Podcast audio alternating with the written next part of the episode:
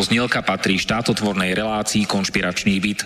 Poslaním relácie je boj proti nekalým praktikám, svojvôle, bezpráviu a organizovanému zločinu v orgánoch verejnej správy, boj proti korupcii a zneužívaniu štátnej moci na kšefty a súkromné záujmy.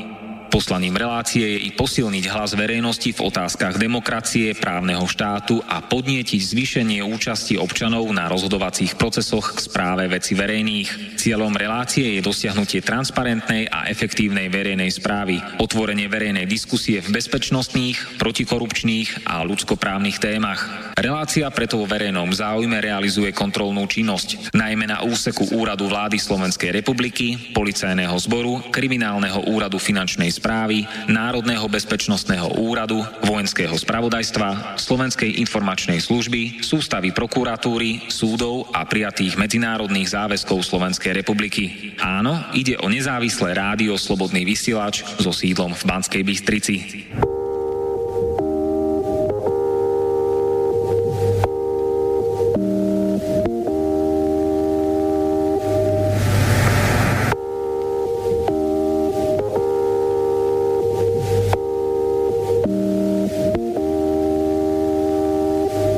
Ste na správnom mieste, správny čas, lebo práve teraz je slobodné vysielanie z konšpiračného bytu.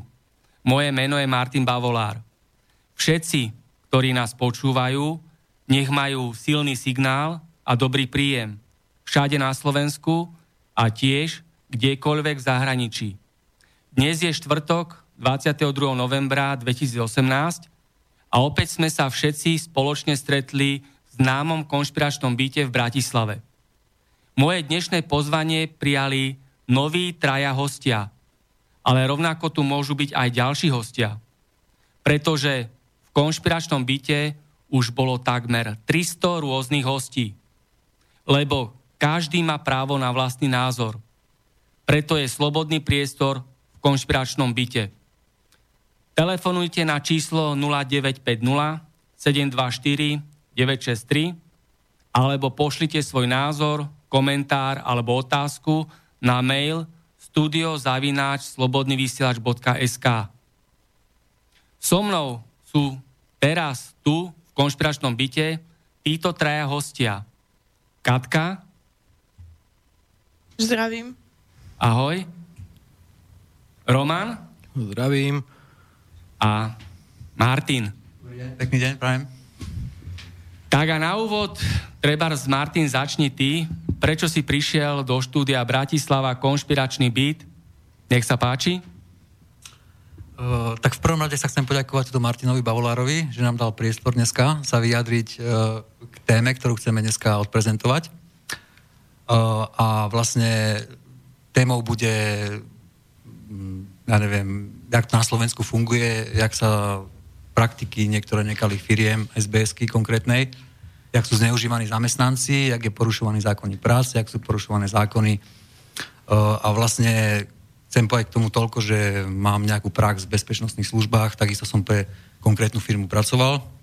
Čiže viem porovnať, viem porovnať, uh, ako v ktorých firmách sa robí a to, čo by sa malo robiť, sa nerobí, ako sa porušujú zákony a tak ďalej.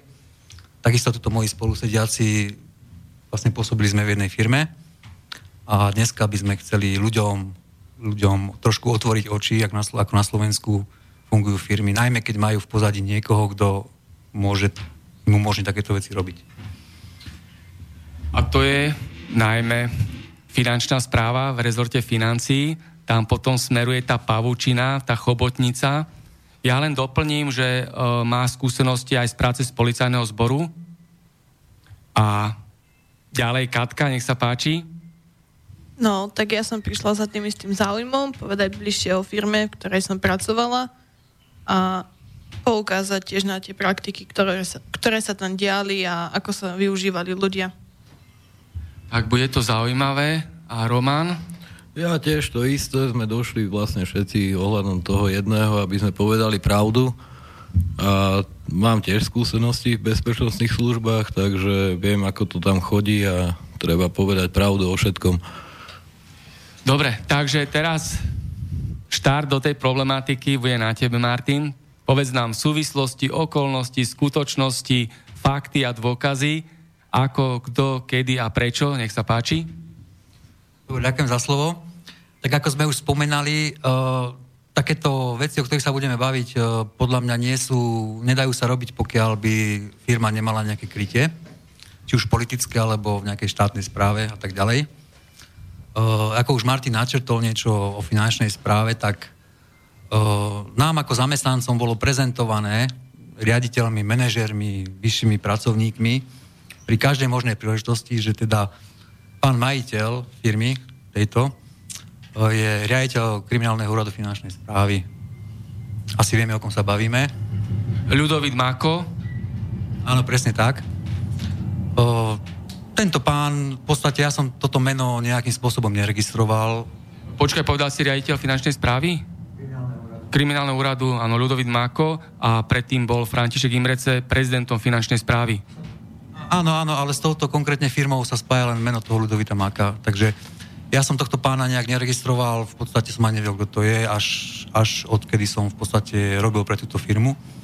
A tam mi bolo povedané, naznačené dokonca vyhrážným tónom niekedy, že teda mám si dávať pozor na nejaké veci, lebo kto je majiteľ, Lajo je majiteľ a, a bolo mi naznačované, že teda nemáme šancu nič dosiahnuť, keď chceme, lebo my niekoho máme niekde.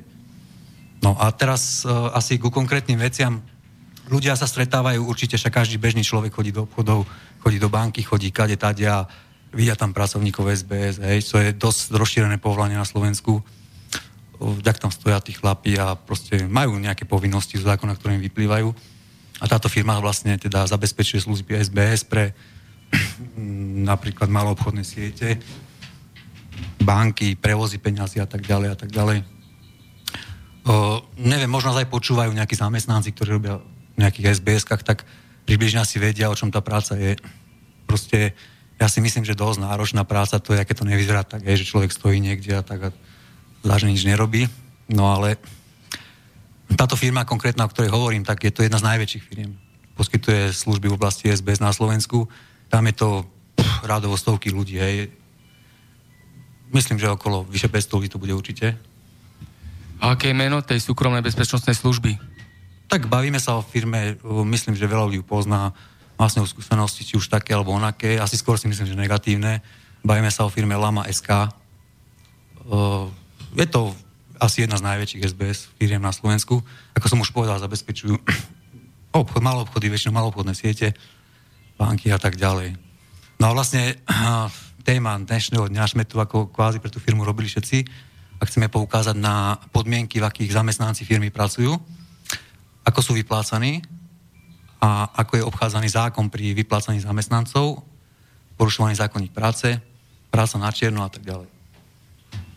Ako tam napríklad vyzeralo, keď prišla kontrolná skupina z rezortu vnútra, ako to celé dopadlo a ďalšie také zaujímavé momenty z práce tejto súkromnej bezpečnostnej služby? tak trošku, aby som poslucháčom približil, aby sme sa trošku dostali do obrazu, tak v prvom si musíme povedať zákon, čo káže teda takému zamestnancovi SBS služby, hej. Takýto zamestnanec SBS služby nemôže robiť hoci kto, samozrejme, hej, lebo je to druh nejakej špeciálnej služby, kde sa zasahuje do práva, slobod občana a tak ďalej a tak ďalej. Čiže títo ľudia musia mať nejakým spôsobom nejaké vzdelanie. je to v podstate nejaký preukaz odbornej spôsobilosti sa to volá, hej. Čiže človek musí absolvovať prípravu a potom skúšku. Niečo podobne ako vodičak, hej. To je, proste každý zamestnanec to musí mať, aby mohol takúto službu vykonávať. Uh, to je zo zákona. Proste bez toho, bez toho nemôže robiť niekto v SBS. Teraz uh, ľudia, no proste kontroly. Čo sa týka kontrol, tom sa chcel dostať neskôr síce, ale už keď si to načrtol, uh, Skúsenosť s kontrolami je asi taká, že kontroly vykonáva, tuším, že krajské riaditeľstvo policajného zboru, odbor SBS tam je. A takisto môže aj bežná hliadka. Hej, na ulici chlapci sa idú zohriať, poviem tak, v zime hej, na kávu idú, tak pokecajú, spravia kvázi kontrolu, alebo aj normálnu kontrolu spravia. Ale väčšinou ten kraj robí tie kontroly. Hej. Tam sa kontrolujú, z zákona sú povinné mať SBS-ky, tam je kniha, e, kniha služieb tam musí byť na objekte, musí tam byť kniha inšpekčná dozoru a e, kniha zásahov a vlastne sa urobí kontrola. Zamestnanci, ktorí sú na smene, či splňajú podmienky, ktoré by mali splňať a tak ďalej a tak ďalej. No, uh, stretol som sa konkrétne v tejto firme som sa stretol asi s takým, kontroly boli asi tak, že bolo dopredu, proste bolo povedané, zajtra bude chodiť kontrola, takže postavíme tam ľudí, ktorí splňajú zákonné náležitosti. Doslovne to bolo povedané, zajtra na ten a ten objekt treba tam dať tých a tých, lebo tí majú preukazy, tí sú zamestnaní legálne, takže ich tam postavíme, lebo príde kontrola. Čiže dopredu sa vedelo, dopredu sa vedelo, že kedy príde kontrola, na ktorý objekt príde kontrola, čo budú kontrolovať. To sú kontroly zo strany policie. Hej. Čiže niekto, niekto, musí, niekto musí im dávať informácie, že teda vlastne, ak som spomínal, že kedy príde kontrola, sa bude kontrolovať. Tým pádom ľudia, ktorí sú myslím, na čierno, tak sa stiahnu, dajú sa ľudia, ktorí sú zamestnaní oficiálne. To môžu potvrdiť aj túto moji prisediaci, lebo však zažili to takisto. Koľko tak e, v Láme pracovalo ľudí oficiálne s preukazom odbornej spôsobilosti a koľko ľudí tam robilo a robí na čierno? To je ťažká otázka. Ja som, ja som pracoval, ja som nerobil ako kvázi sbs niekde, ja som robil nejaké, nech som sa k tomu vyjadal nejaké špeciálne úlohy. A vlastne mal som možnosť, uh, mal som možnosť chodiť po veľa objektov v rámci Bratislavského kraja. Uh, z mojej skúsenosti, nerobil som tam dlho, ale z mojej skúsenosti, čo viem, tak ja osobne som minimálne, minimálne 20 ľudí, viem, že robili na čierno. Minimálne 20 ľudí to bolo. Uh, to boli ľudia, ktorí proste prišli z dediny, nejakí 5-6 kamaráti, nemali robotu, prišli do firmy, dostali nejakú ústnu dohodu, že koľko budú zarábať a proste sa postavili niekde bez nejakého školenia, bez všetkého, dostali uniformu a proste boli tam. Odrobili svojich 16 hodín denne, išli na ubytovňu a proste takto fungovali. Vyplácaní samozrejme na ruku, hej. Proste dostali týždeň, odrobili, dostali peniaze na ruku a potom znovu, znovu a znovu a takto proste fungovalo. Inšpektorát práce dal aj niekto nejaký podnet na inšpektorát práce, alebo tí ľudia, ktorí boli takto okradnutí, keď robili na čierno, aj tí, čo tam robili oficiálne, si spomínal, že takisto nedostávali všetky náležitosti. Čo k tomu povieš? K tým oficiálnym takzvaným, ja to volám poloficiálny, lebo ako zamestnaní boli na nejakú zmluvu, ale potom to vysvetlím, ako to fungovalo tí zamestnanci na čierno, no ja, ja viem, z počutia viem, že boli podané nejaké podnety na inšpektorát práce. Dokonca sám som zažil raz človeka, ktorý išiel nejaký pán, išiel v obchodnom dome a SBS Karovi povedal, že ešte raz ťa tu uvidím, tak ťa poviem nahlásiť. Proste normálny pán, ktorý bol nakupovať, si všimol, že teda ten človek tam stojí neviem, 20 dní v mesiaci, hej, ste 16 hodín denne. A sám ešte iniciatívne sa takto vyjadril, že teda také mi to prišlo až smiešné. A vlastne tieto kontroly, čo sa týka policajných kontrol, to je absolútne, vlastne nesplnal to význam žiadny, lebo tam sa dopredu vedelo. Takže bola to fráška? V podstate áno. V podstate bola to fráška. Nám, nám koľko razy bolo povedané, od, od nadriadeného riaditeľa nám bolo povedané, že chlapi, zaveste mi toho človeka tam, lebo ten dneska nemôže robiť, lebo dojde kontrola. Proste tak to fungovalo. A vlastne tí ľudia, on vykonával činnosť niekde, ja neviem, na nejakom obchodíku, kde bol sám ten sbs a teda chytil zlodeja, jeho náplň práce chytá zlodejov. A dostali sme telefonát, že prosím vás, choďte tam, lebo chytil zlodeja a on sa nemôže napísať do toho tlačiva, lebo to musí byť to tlačivo, lebo on nemá preukaz. Tak choďte tam a poslali tam úplne cudzích ľudí, ktorí ten zákrok nevykonali, teda aby oni sami sa napísali, že oni ten zákrok vykonali. Takto to v podstate funguje v tej firme, fungovalo a funguje dodnes. Hej. To mám potvrdené, lebo dodnes mi ľudia píšu, dodnes sa s ľuďmi stretávam a dodnes mi dávajú podnety. A samozrejme, aj by teda veľa ľudí chcelo povedať, hovoriť, aj budú hovoriť, len zatiaľ ešte bude našli odvahu, alebo ten správny spôsob je to prezentovať. No, mám dve otázky. Ludovít Máko, spomínaný, on je priamo majiteľom, alebo je nejaký človek v zákulisí, alebo tichý spoločník tejto súkromnej bezpečnostnej služby?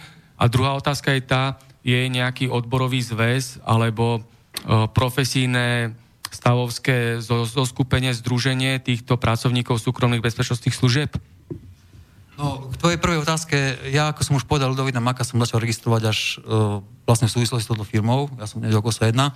Ja čo mám, nikdy, nikdy, ja netvrdím, že je majiteľom alebo nejakým, neviem čím, v pozadí firmy, ale mne bolo prezentované, konkrétne, ešte dodnes je riaditeľ tej firmy jeden, Miroslav P. Nimi bolo prezentované, že teda pán majiteľ keď sa jednalo o nejaké zvyšovanie platov. Bolo mi prezentované už bývalým riaditeľom, ktorého vyhodili za nejaké podvody, machinácie. Bolo mi prezentované teda, že pán majiteľ je Mako, doslova bolo povedané Lajo, Lajo Makoras, ale väčšinou Lajo používali. Hej, lebo proste tak familiárne oslovali. A vždy ho oslovali buď majiteľ, alebo Lajo. Hej, vždy, keď sa jednalo o nejaký problém, že teda sa chceli niekto zvyhnúť platy, alebo proste nejaký problém bol na firme, tak Lajo, Lajo, Lajo, Lajo, Lajo. Hej. Takisto s takým výhražným tónom to bolo, že keď niekto sa chcel ozvať, tak mne konkrétne bolo raz povedané, že teda aby som si uvedomil, kto je majiteľ firmy. To mi bolo konkrétne povedané.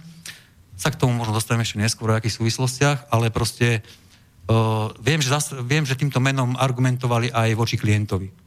Lebo tam to fungovalo tak v tých uh, obchodných domoch, že teda keď nedali zamestnanca na tú smenu, tak ten obchodný dom mal zmluve, že pokutu zmluvnú, že tá SBS musel vlastne pokutu zaplatiť. A viem, že teda potvrdili mi to dvaja manažery, že bolo im medzi riadkami, že im bolo, tak to bolo, medzi riadkami im bolo vyhrážané, teda, že nezabúdajú, kto je majiteľ firmy. Tak to bolo povedané. Hej, že ja netvrdím, že je majiteľ, není, ale každý v branži, kto robí, tak keď sa to meno spomenie, tak každý vie, o čo ide. Dobre, takže k tomuto menovanému Mákovi sa ešte dostaneme aj v ďalších súvislostiach v rámci rezortu financií a finančnej správy. Katka, čo k tomu povieš ty? Spomínala si pred vysielaním, že si sa aj obrátila na inšpektorát práce a ďalšie zaujímavosti, takže nech sa páči. No, k tomu by som sa vedela vyjadriť. ja som sa osobne stretla s tým, keď prišlo avizo, že bude kontrola z inšpektorátu práce. O, zo mzdového prišla vedúca a doniesla nám upravené dochádzkové listy vybraných ľudí, ktorých si vlastne určil inšpektorát, že týchto si skontroluje a podľa tých dochádzkových listov sa na, na novo vypísala kniha evidencie služieb. Čiže sa celá kniha prepísala podľa toho, aby im to sedelo na tých dochádzkových listoch. Takže sa vypracoval podvrh. Áno, miesto 16 hodinových služieb boli písané 8,5 hodinové služby, 9 hodinové služby a skrátená pracovná doba. Proste tak, ako to vôbec nebolo. Aj na objekte, kde som ja robila, sme mali dochádzkovú knihu.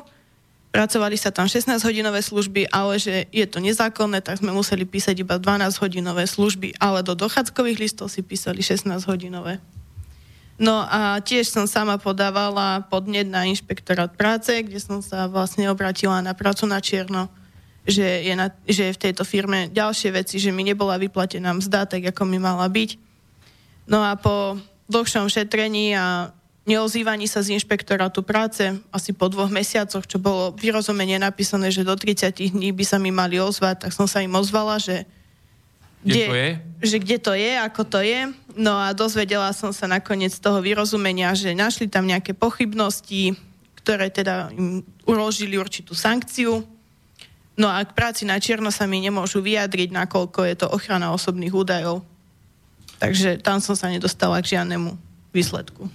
Pri tom podnet si dala plne pod svojim menom a so všetkými svojimi kontaktnými ano, údajmi? Kvôli tomu, aby som dostala aby som dostala spätnú väzbu. A koľko by som nebola udala svoje údaje, tak by mi neboli poslali naspäť vyrozumenie, že k akému zisteniu prišli. Dokonca si spomínala, že tento podnet si spísala spolu s advokátom, aby to malo všetky Áno. náležitosti. Áno. A napriek tomu si sa nedozvedela to, čo si požadovala. Presne. Roman, povedz nám ty svoje skúsenosti, poznatky a fakty. No ja vám poviem to, že ja som bol tiež na objekte a tam to bolo tiež, tam aj ľudia chodili s plným registrom trestov a proste Lama ich zamestnala, to nemala s tým problém. Si spomínal, že rovno z väznice tam niektorí šli robiť. Áno, to si pamätám, to som tam bol neviem koľko, pol roka asi a jeden tam išiel z väzenia a hneď ho zamestnali a nemali s tým vôbec problém. Roman, trošku ti skočím do reči ešte, ja chcem, aby ľudia teda vedeli, že keď sa o tom registri bavíme alebo odpise, že zamestnanec musí zákonné podmienky splňať, hej? že musí mať, ten, jak som mal tú spôsobilosť, uh, musí byť zdravotne spôsobilý, musí mať odpis registra trestov, to sú tie zákonné podmienky a samozrejme čestné vyhlásenie, že je bez a tak ďalej. Hej? Takže to som len chcel k tomu dodať, že čo rozpráva Roman teraz. Samozrejme, ten preukaz odbornej spôsobilosti získa tak, že vykoná odbornú skúšku pred komisiou z ministerstva vnútra. Áno, hej, je to tak. Takže to nie je len tak, že hoci kto z ulice môže prísť doslova robiť do súkromnej bezpečnostnej služby, nech sa páči, Roman, pokračuj. No a takýchto ľudí zamestnávali, proste mali, nemali čisté registre, potom ich nejak zamestnali, ako nedali im ako strážnik zmluvu, ale dali im inú úplne zmluvu a nemohli ani výkova, vykonávať zásahy, proste ak mali stanovenú tieto zmluvy. A takéto proste veci tam robili, no. Ako alkoholikov zamestnávali a a takýchto. Bolo bežné používanie alkoholických nápojov počas výkonu služby? Áno, to bolo určite. To ste, keď nemali ľudí, ako keď niekto vypadol z roboty, aj keď bol opitý, tak ho zamest- museli ho tam dať, aby nedostali sankciu od nemenovaného obchodu. No, ja chcem ešte k tomu povedať, lebo konkrétne viem, Roman kde robil, aj som to som s ním stretával. A napríklad na tom pracovisku príklad bol jeden, dva ľudia, ktorí mali tie náležitosti zákonné, preukaza tieto veci, a dajme tomu 6-7 ľudí bolo, ktorí nemali. Hej? S tým, že keď sa vykonal ten zákruh služobný, tak vždy, teda, aj keď ho vykonal niekto iný, ak som už spomínal, tak sa do knihy tej zásahov napísal ten človek, ktorý splňal tie zákony. Teraz predstavte situáciu, že ako idete človek v obchode, slušný človek normálne, nejaké podozrenie, že dajme tomu niekto má, že kradol a jeho bude kontrolovať človek, ktorý, ktorý je načierno zamestnaný, hej, ktorý nemá žiadnu, žiadne oprávnenie ho kontrolovať, ktorý proste žiadne skúšky nespravil a ktorý je, dajme tomu, že trestaný. A takýto človek ho bude tam kontrolovať, pozrieť mu do kabelky nejaké pani alebo do tašky a, alebo ho zoberie niekde do nejakej záchytnej miestnosti a tam bude s ním nejaké úkony robiť. Ej, čož je absolútne, absolútne ako nonsens podľa mňa to. No, určite to je absurdné. A ešte, aby si ľudia, ktorí počúvajú teraz túto problematiku, robili konkrétnu predstavu, koľko je štát uh, ukrátený na daniach uh, v prípade týchto podvodov v tejto súkromnej bezpečnostnej službe, ktorá je požehnaním funkcionárov finančnej správy a koľko samotní zamestnanci sú okradaní, keď robia načierno alebo nedostanú preplatenú službu tak, ako mali dostať? No ja, ja by som povedal k tomu toľko. Samozrejme v rámci firmy je viacero pozícií, či už od bežného strážnika až po nejaké sledovačky alebo prevozy peňazí, ale vysvetlím to na príklade bežného zamestnanca, ktorý niekde stojí. Hej. To je taký, ktorý stretávate pravidelne v obchodoch a tak. Ako príklad zamestnanca, ktorý je bez zmluvy zamestnaný ako nelegálne, dajme tomu, tak e, nejaká firma, spoločnosť, malobchodná sieť poviem príklad, fakturuje 6 eur tej sbs za zamestnanca na hodinu. Hej. Čiže tá firma vyfakturuje 6 eur, zamestnancovi dohodnú sa ústnou dohodou, dajú mu 3 eur, dajme tomu, odrobí si 300 hodín svojich, hej, dostane 900 eur. No a samozrejme ďalších 900 eur nezdanených, bez odvodov, ide niekomu asi do vrecka. To fungujú ľudia na čierno. Potom sa dostaneme k tomu ďalej ešte ako fungujú ľudia, ktorí sú zamestnaní ako na zmluvy, ale tam je to tiež dosť pofiderné, tam, tam tiež veľké peniaze štát prichádza. A je to, sú rádov stovky, stovky ľudí, možno aj tisíc ľudí to je. Takže prakticky je to tak, že keď človek dostane takto podhodnotenú mzdu, je krátený aj na dôchodku, ktorý by mal potom dostávať, lebo ten sa vypočítava zo oficiálnej mzdy. A treba aj keď pôjde na nemocensku, takže takisto dostane nižšiu nemocensku, lebo tá sa počíta zo skutočnej mzdy, nie z toho, čo dostane na čierno na ruku. Takže vlastne aj tí ľudia sú okradaní, aj štát je okradaný a tie peniaze, okradnuté, ukradnuté peniaze končia v súkromných rukách. No a ľudia, ľudia sú s tým spokojní, alebo boja sa to, na to poukázať náhlas? Aká tam je situácia? No tak uh, ja si myslím, že veľa ľudí s touto situáciou aj je relatívne spokojných. Hej? Lebo bavíme sa o ľuďoch, ktorí asi by teda si robotu asi našli, predpokladám, niekde. Takže z donútenia takúto robotu zoberú sú ľudia, ktorí, vravím, by nesplnili tie podmienky zákonné napríklad. No potom sú ľudia, ktorí majú exekúcie, samozrejme. Hej, lebo dneska, keď vám exekútor zoberie, ja neviem koľko, akú časť výplaty, tak samozrejme naše budete robiť na čierno. Hej. Čože ja sa tým ľuďom ani nedivím. No takže to sú takíto ľudia.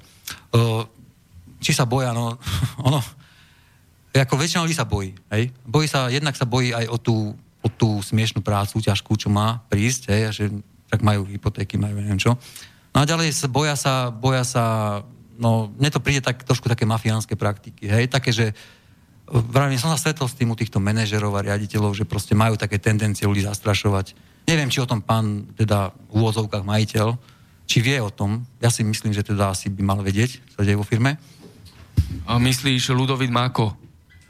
No myslím toho pána, ktorého prezentuje ako majiteľa. Tak, tak presne, ak si povedal. Hej. Takže či no, boli by sme naivní si myslieť, že nevie, ako mu funguje firma. Ako, to je môj názor. E, Katka, ty povieš svoje súkrom, uh, súkromné aj konkrétne pracovné poznatky, praktické. Uh, pracuješ v Nitre. Pracovala som. Teda pracovala si a um, je tam aj Jaguar. Také, také ľuďom približ, aká je situácia v priemyselnom komplexe Jaguar, komu sa stávajú bytovky a také veci, o ktorých sa v oficiálnych prorežimových médiách nerozpráva.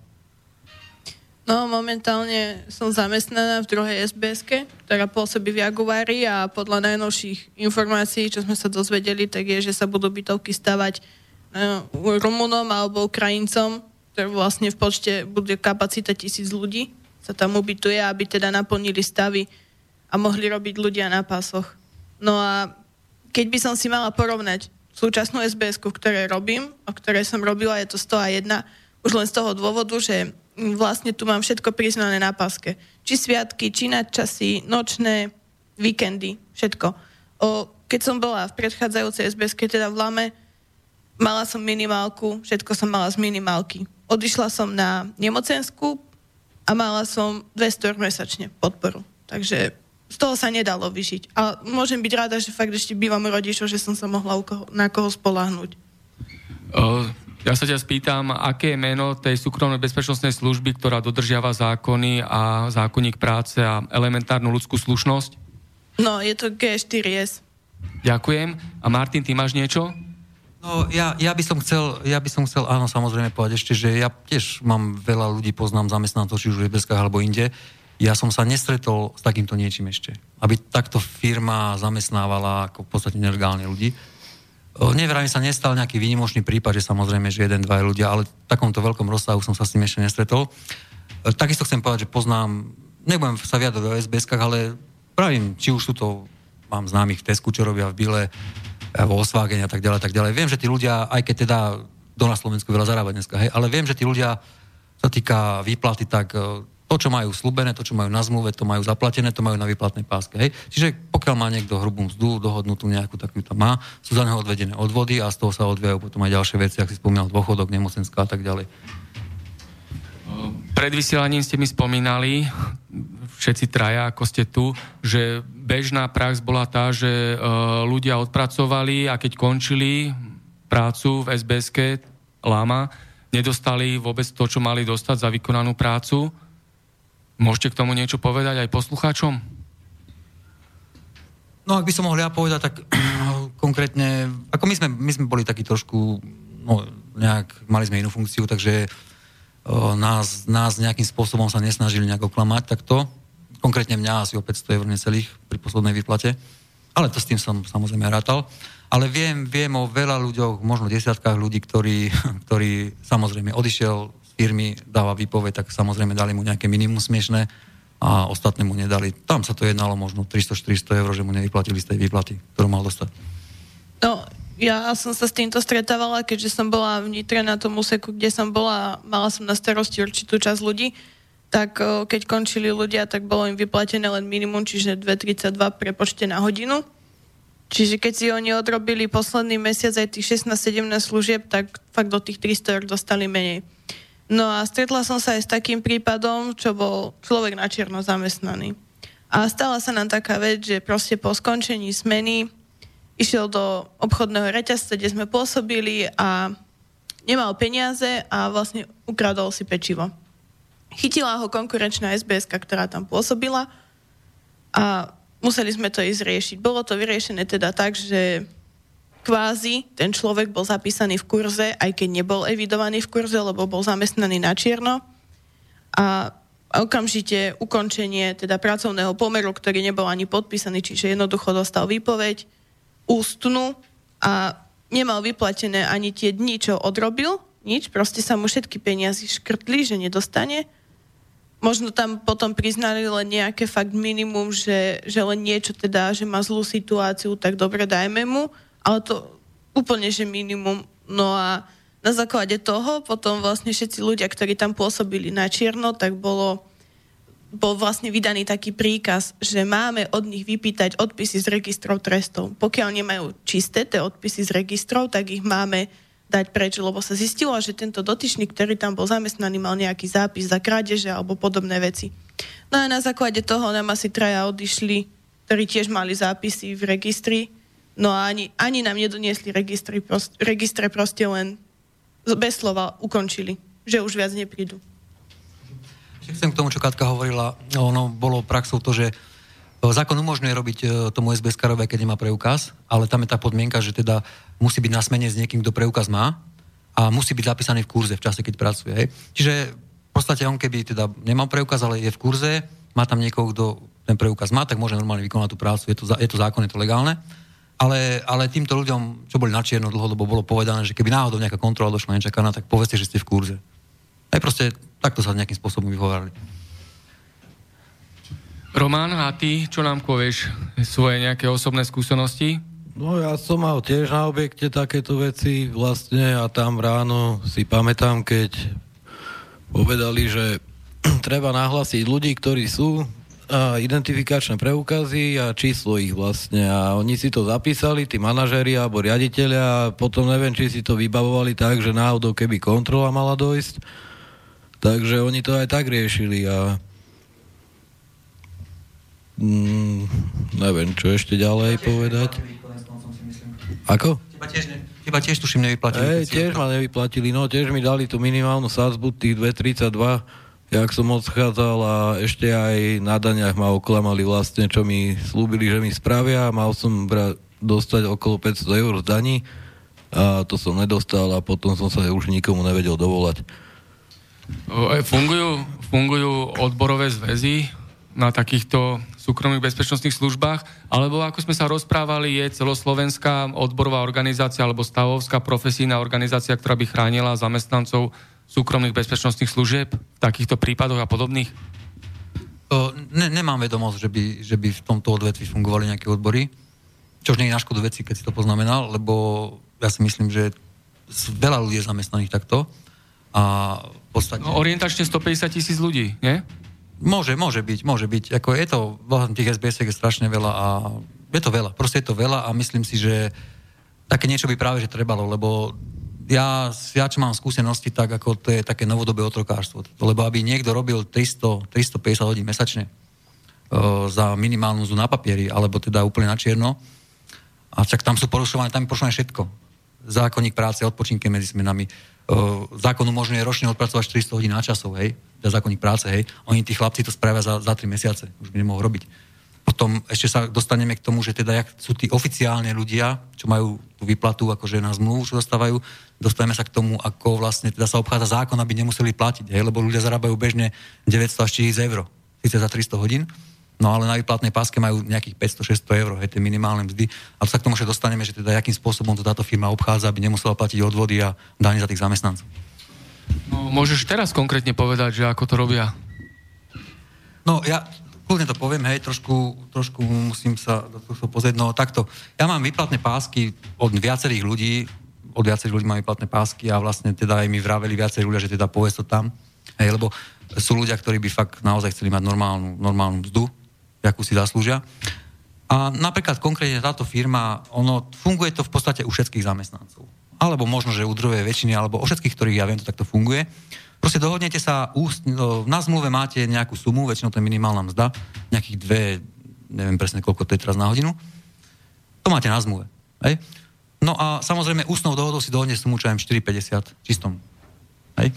No a teraz, a teraz čo je ten, taký ten for, že proste človek odrobí 220 hodín, krát 4,50, vyjde nám suma nejakých tisíc niečo euro. No samozrejme na výplatnej páske máte 500, 80 eur hrubý príjem. Ale samozrejme na účet vám príde tisíc. No. A teraz, teraz e, v zmluve máte takú vec, že teda firma môže uh, uh, teda preplatiť náhrada za používanie vlastných technických zariadení. To máte v zmluve. Je tam uvedené napríklad mobilný telefón, napríklad iPod a tak ďalej a tak ďalej. Potom tam máte, že náhrada služobných výdavkov, že ošatné, do výšky 150 eur, aj, aj tie technické prostriedky do výšky 150 eur a potom ešte máte cestovné náhrady. Čiže zamestnancovi sa, ja, dajme tomu zamestnanec má zarobiť ich eur, dá sa mu hrubá mzda 580 eur, čistá mzda, tam stojí čistá mzda, vyjde a tie ostatné sa to rozpíše na ošatné, o, používanie vlastných zariadení a cestovné. Hej, čiže to, to je nezdaniteľná položka, čiže z toho sa neodvádza daň. Hej. Ako pochopil by som, keby zamestnávateľ bol taký štedrý, že dá mi moju výplatu, dá mi hrubú mzdu a ešte plus k tomu mi tieto veci dá, tak taká dobrá firma. No, že táto firma takto vlastne obchádza to, že by mala človeku platiť za neho odvody a dania a tak ďalej a tak ďalej. A ešte, ešte taká vec, že teda náhrada za používanie vlastných technických zariadení, mobil, iPod, ako som spomínal. No a títo ľudia, ktorí robili v tých SBS-kách, oni mali zakázané používať. Nie, že, nie, že mohli, oni mali doslovný zákaz používať vlastné telefóny, napríklad tie SBS-kary, hej. Dokonca to sankcie boli, teda keď ten klient to videl, tak mohol dať firme sankciu. Čiže už, už, toto je, už toto je na hlavu postavené, že oni dávajú náhradu za niečo, čo človek ani nemôže používať. A takto sa vlastne obchádza zákon. Lebo je rozdiel, či máte platiť zo super, super hrubej mzdy alebo z ceny práce nejakých 1800 eur by ste mali odvádzať dane a odvody, alebo či platíte z nejakých 700 eur, čo vychádza super hrubá mzda pri tej minimálke. Takže tam idú, tam idú obrovské peniaze. Hej? To, sú, to sú pri tých stovkách zamestnancov, to teraz každý vie zrátať, že koľko asi mesačne môže takto štát prísť o peniazy. Tak máme prvú polhodinu, viac ako prvú polhodinu za sebou. Spravíme si hudobnú prestávku. Po prestávke budeme pokračovať e, o, o tom, kto to je minister financí Kažimír, riaditeľ kriminálneho úradu finančnej správy Ludovít Máko a ďalší zaujímaví funkcionári v rezorte financí, pod ktorých momentálna problematika, o ktorej rozprávame, priamo spadá, alebo do ktorej sú nejakým spôsobom zapojení.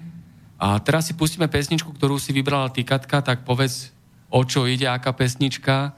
Tak je to od spevačky Sima Martausová a len kvôli tomu, že sa mi pozdáva tá pesnička. Takže nech sa páči a po pesničke pokračujeme. Upleť mi s kvetou korunu snou, objíma, nech viem, že som ti tou hodnou toho, nech ma vyslyšíš. Nechaj sa uprosiť, veď ma máš rád, nenechaj klopať ma zás ďalší krát, viem len, že vyzeráš, že teraz spíš. Uprostred búrok a tmy, daj vedieť, že stále si, obleč ma do nového kroja, veď som žena hodná boja, uprostred predstav a snov. Dávaj len vedieť, že som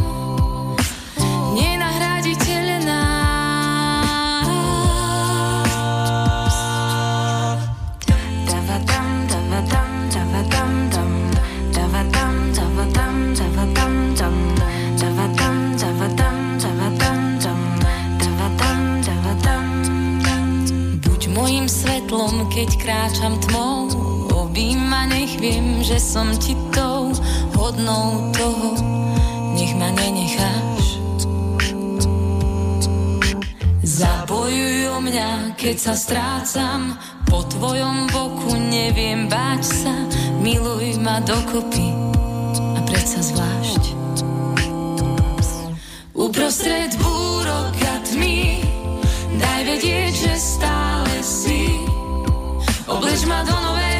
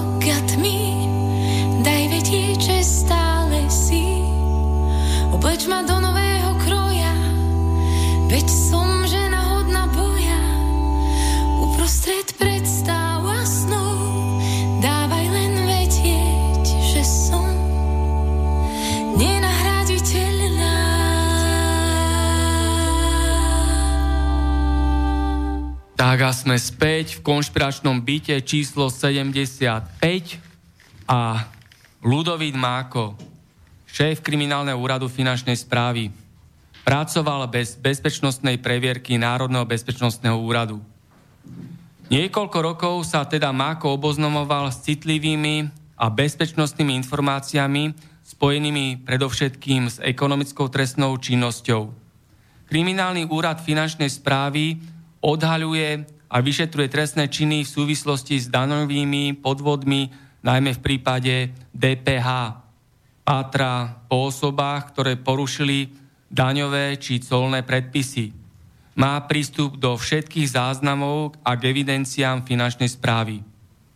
Ale Ľudovít Máko o bezpečnostnú previerku požiadal až o 8 mesiacov po nástupe do funkcie. Prečo? Bez previerky. Riaditeľ Kriminálneho úradu finančnej správy Ľudovít Máko nastúpil do tejto funkcie v septembri 2014. Dodnes však nie je zrejme, či sa Máko s dokumentmi citlivého a bezpečnostného charakteru oboznamoval a ak sa teda oboznamoval, tak je to protiprávne a je to v hrubom rozpore so zákonom o ochrane utajovaných skutočností. Mako nemal bezpečnostnú previerku udelenú Národným bezpečnostným úradom ani po dvoch rokoch. Mako o ňu požiadal až v máji 2015. Prečo až po 8 mesiacoch vo funkcii ostáva nezodpovedané. Nie je verejnosti jasné ani to, či Ludovít Máko previerkou Národného bezpečnostného úradu prešiel. Z dôvodu zákonnej prekážky sa Národný bezpečnostný úrad nemôže vyjadrovať ku konkrétnym bezpečnostným previerkám. Takto reagoval na moje otázky ohľadne menovaného šéfa kriminálneho úradu. Takto sa vyjadril Národný bezpečnostný úrad, keď som konkrétne chcel zistiť, ako to s ním je, s Ludovitom Mákom. Ludovit Máko dostal dva mesiace po svojom nástupe na kriminálny úrad súhlas na oboznamovanie sa s utajovanými skutočnosťami so stupňom vyhradené. Aby ste vedeli ľudia, ktorí počúvate teraz konšpiračný byt, stupeň vyhradené je tá najnižšia bezpečnostná previerka. A túto dostal Ludovit Máko od svojho nadriadeného, prezidenta finančnej správy Františka Imreceho. To je presne ten Imrece, ktorý po ťažkých škandáloch a veľkých podvodoch musel odstúpiť zo svojej funkcie teraz nedávno. To je ale málo. Imrece mal byť trestne obvinený a ísť do vyšetrovacej väzby. A spomínaný Máko vo svojej funkcii by však za normálnych okolností mal prichádzať do kontaktu s informáciami, ktoré podliehajú väčšiemu utajeniu, ako bol ten stupeň vyhradený, a to utajeniu minimálne stupňa dôverné či tajné. Na tento stupeň utajenia však musí udeliť oprávnenie Národný bezpečnostný úrad, ktorý vykoná podrobnú, dôkladnú bezpečnostnú previerku konkrétnej osoby. Mako teda fungoval v úrade bez takejto previerky. Teda nemohol a nesmel v takomto prípade plnohodnotne vykonávať svoju funkciu. A ak ju vykonával, tak jednoznačne došlo k obzvlášť závažnému porušeniu zákona. Lebo Mako tieto oprávnenia nemal. Pretože s príslušnými dokumentami sa mohli oboznamovať a podpisovať ich iba jeho podriadení, ktorí mali potrebné oprávnenia a previerky. Ale dôrazne pritom nesmeli o obsahu týchto dokumentov akokoľvek informovať svojho nadriadeného, ktorým je Ľudovit Máko. Takže to je úplne absurdná, chorá situácia. Čo potom robil Máko vo funkcii, keď, sa, keď za jeho keď za neho a za jeho prácu zodpovedali a vykonávali ju jeho podriadení. Konkrétna odpoveď, kedy Makovi udelili previerku NBO a na aký stupeň utajenia. Finančná správa oficiálne do dnešného dňa neposkytla informácie k tomuto. Informácie od novinárskeho zdroja z prostredia finančnej správy hovoria, že s Ludovitom Mákom odmietajú rokovať zástupcovia zo zahraničia práve pre túto chýbajúcu previerku. Takýto človek nemá čo robiť v takejto funkcii. Za takejto absurdnej a protiprávnej situácii môžeme zrušiť Národný bezpečnostný úrad. Veď je to smiešný a zbytočný štátny úrad financovaný zo štátneho rozpočtu. To znamená za naše peniaze, nás občanov a daňových poplatníkov. Keď v minulosti dostali bezpečnostnú previerku skorumpované a kriminálne aj také osoby, ako sú William Jasaň alebo Mária Trošková, ak teda sedí v takej funkcii Mako, je zrejme, že s utajovanými skutočnosťami sa oboznamovať bez predpísanej previerky nesmel. Obzvlášť závažné podozrenie na Máka vrhá aj poradca, ktorého si šéf kriminálneho úradu po svojom nástupe do funkcie vzal k sebe. Bol ním Anton Maňák, viceprezident policajného zboru z čias, keď na Slovensku prekvital a bujnel organizovaný zločin a nájomné vraždy. Máňák mal veľmi blízko k mafii Gorila a na finančnej správe údajne po medializácii skončil. Občania a daňoví poplatníci trvajú na tom, aby po odstúpení prezidenta finančnej správy Františka Imreceho odišiel z tejto inštitúcie aj Mako, pretože verejnosť má podozrenie, že jeho blízka rodina podniká aj v oblasti hazardu, ktorého kontrola spada pod ministerstvo financí. Mnohí občania tiež upozornili na to, že podvody s tlami a daňami sa začínajú opakovať. Ďalšia zaujímavá postava v rezorte financí je Miroslav Kriak, ktorého dosadil na finančné riaditeľstvo. Mafián Miroslav Kriak, ktorý pred rokom 1989 v rámci tajnej policie EŠTB pôsobil v odbore zameranom na sledovanie. Od roku 2013 bol zamestnaný na oddelení spádajúcom priamo pod kanceláriu prezidentky finančného riaditeľstva, kde sa páchala kriminalita. Pred približne mesiacom dal Miroslav Kriák, aby mohol začať pracovať v utajení ako tajný agent pre Kamžimíra a jeho finančnú mafiu, dal výpoveď z rezortu financií. Takže bude teraz fungovať ako tajný agent v utajení. Novým prvým viceprezident policajného zboru sa mal stať aj Ludovit Máko, do funkcie mal byť uvedený v pondelok 19. marca tento rok. Vo funkcii prvého viceprezidenta policajného zboru má takto vystriedať Jaroslava Málika, ktorý na túto funkciu bol politicky dosadený Slovenskou národnou stranou. Vo funkcii bol od júna 2016. Málik v policii pred funkciou viceprezidenta pôsobil ako riaditeľ odboru špecializovaných služieb prezidia policajného zboru odbor vyvíja činnosť, ktorá sa utajeným spôsobom zameriava na získavanie, sústreďovanie a vyhodnocovanie informácií o trestných činoch a o ich páchateľoch.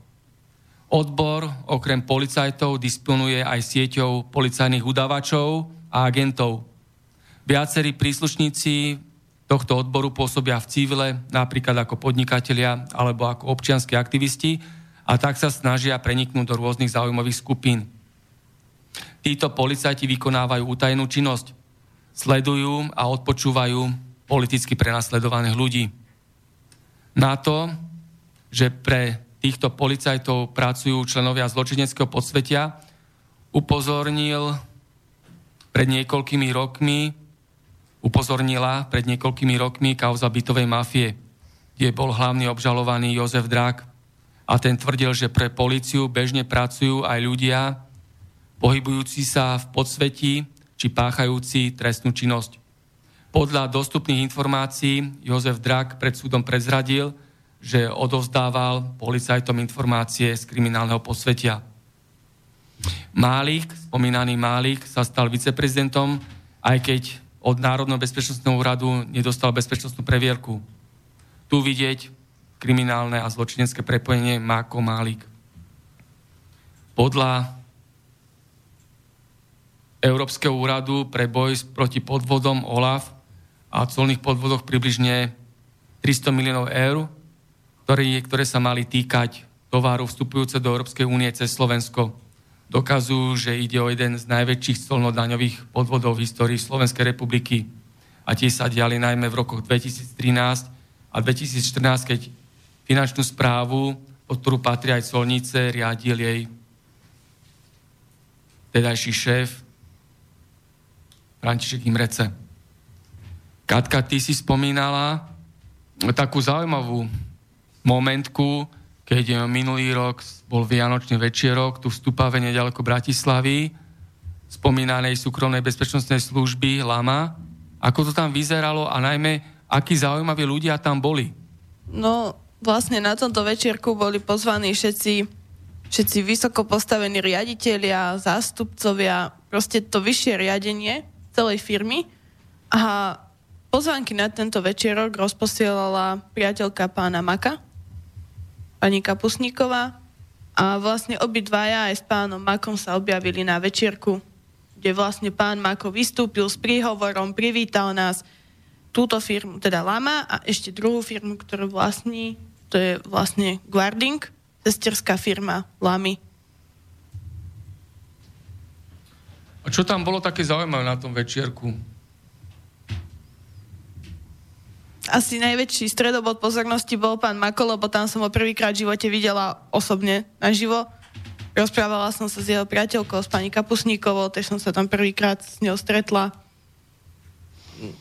boli nám tam predstavení konatelia firiem, ktorí sú vlastne uvádzaní na zmluvách. Práve na firme Láma, na zmluvách firmy Láma je uvádzaný pán Boris Reken.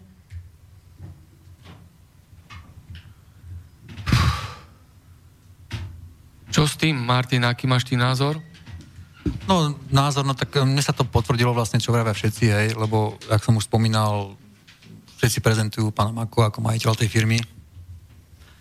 No a vlastne to je ďalšia vec, ktorou sa to nejakým spôsobom dá potvrdiť.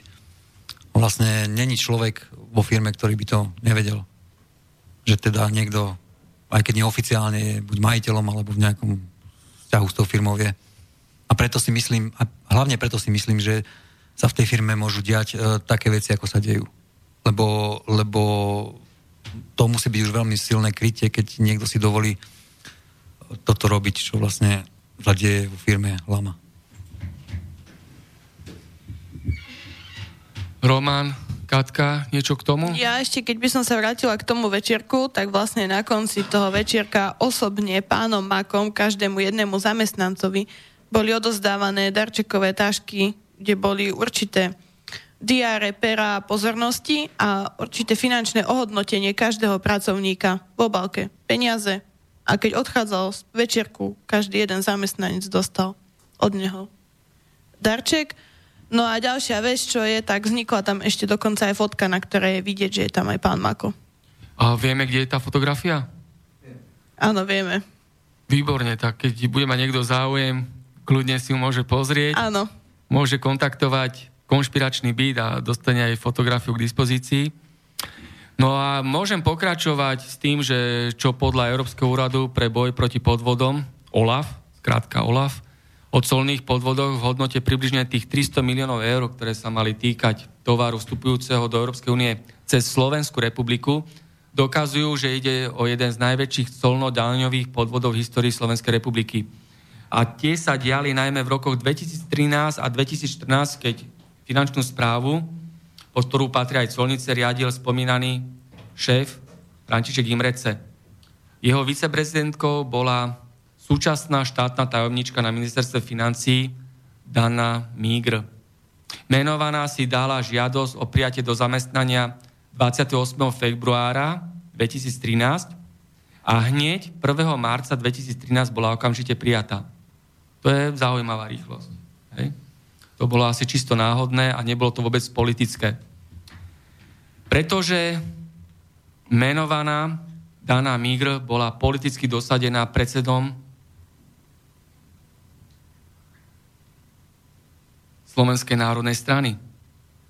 Daňovú a colnú sekciu v tom čase viedol aj ďalší, neskorší viceprezident Daniel Čech. 19.4.2018 Európsky úrad pre boj proti podvodom so sídlom v Bruseli oznámil, že začal vyšetrovanie údajného zneužívania fondov Európskej únie na Slovensku. František Imrece bol politicky dosadený v podstate od svojho nástupu do vedenia daniarov a colníkov v roku 2012 a viedol politickú komunikáciu. Boli to výpadky nového počítačového IT systému, jeho osobné prepojenia na zazmluvenenie systému tohto komunikačného počítačového systému, šéfoval firme SAP v čase, keď s firmou podpísal zmluvu ex-minister financí Jan Počiatek. Imrece mal priateľské stretnutie s obchodníkom, so zbraniami výbohom a snažil sa aj ututlať kauzu Bašternák a utajené kauzy. A práve za šéfovania Františka Imreceho sa dostal na funkciu riaditeľa kriminálneho úradu finančnej správy Ludovít Máko. A ďalšia zaujímavá skutočnosť je tá, že šéfom Františka Imreceho bol Peter Kažimír. Peter Kažimír je minister financí a ten potom, ako skončil František Imrece po týchto ťažkých škandáloch a protiprávnych trestných skutočnostiach na funkciu prezidentky, prezidentky finančnej správy Slovenskej republiky bola politicky dosadená vládnym smerom Lenka Wittenbergerová. Takže ďalšia politická nominácia. Sú bežne takto známe v týchto firmách aj tieto skutočnosti, že kto to je Ludovit Máko, vedia aj títo ľudia, čo pracujú, že kto to je. Katka? Áno, vedia. Vlastne je to verejné tajomstvo firmy, že majiteľom je pán Mako, teda familiárne nazývaný Lajo. Lajo. Lajo. Lajo. A dokonca ešte väčšina ľudí si to tak odvádza, že vlastne lama, čiže skrátky. Lajo, mako. La, ma. No, výborne, už to máme. Ďalší zaujímavý moment. Uh, Martin, ja sa ťa spýtam, že keď bol takýto horúci nominant uh, vtedy, Ludovit Máko na funkciu prvého viceprezidenta policajného zboru, prečo sa ním nakoniec nestal? A aké to má politické pozadie? Čo si o tom myslíš? No, neviem, čo si mám o tom myslieť, to asi vie on a ľudia, ktorí tam rozhodovali. Ja si myslím, že z tých ľudí bol asi najmenej priateľný. Asi to už bolo v takom štádiu, že už si nemohli dovoliť ani títo tzv. demokratickí politici tam, tam dosadiť. A vlastne tam sa špekulovalo dlhšie o tom. Ja chcem ešte, ešte chcem jednu vec povedať, aby som nezabudol na to. Uh, nejakým spôsobom bolo nám nepriamo vyhrážané, teda aj mne, aj iným ľuďom. A my sme z hodov okolností sa teda oslovili sme tzv. opozičných politikov. E, dali sme im na stôl vlastne komplet všetko, čo máme, čo vieme. E, či už to boli nejaké videá, fotky, nejaké, no proste veci podložené, čo máme. Čo sa týka tejto SBS-ky a Ludovita Máka. Áno, áno, presne, presne. A teda sme si akože kvázi mysleli, že teda niekto, kto je v opozícii, kto teda každý deň vykrikuje, teda, že jaký je ten a ten zlý, jak ho musíme odvolať, že teda nám s tým pomôže, lebo to sú veci, ktoré sú zdokumentovať preukazateľné a dá sa na tom niečo stavať. No a samozrejme, tí ľudia ako prislúbili pomoc a už sa viac neozvali. No, ja môžem povedať tu verejne náhlas, že to boli predstavitelia strany Sloboda a Solidarita, Gálko, Remišová. Remišová je z Olano, aj tých, tu ste oslovili. Pán Grendel. Grendel, hej. A, takže to, títo tzv. opoziční politici ste im ukázali konkrétne fakty, dôkazy a nemali záujem. Pritom verejne vykrikujú, že chcú, aby Ludovit Máko skončil vo funkcii. Ak ste im dali rukolapné dôkazy, tak uh, nemali záujem. Ešte sa spýtam, uh, médiá. Aké médiá ste oslovili, alebo mimovládky a za akým výsledkom?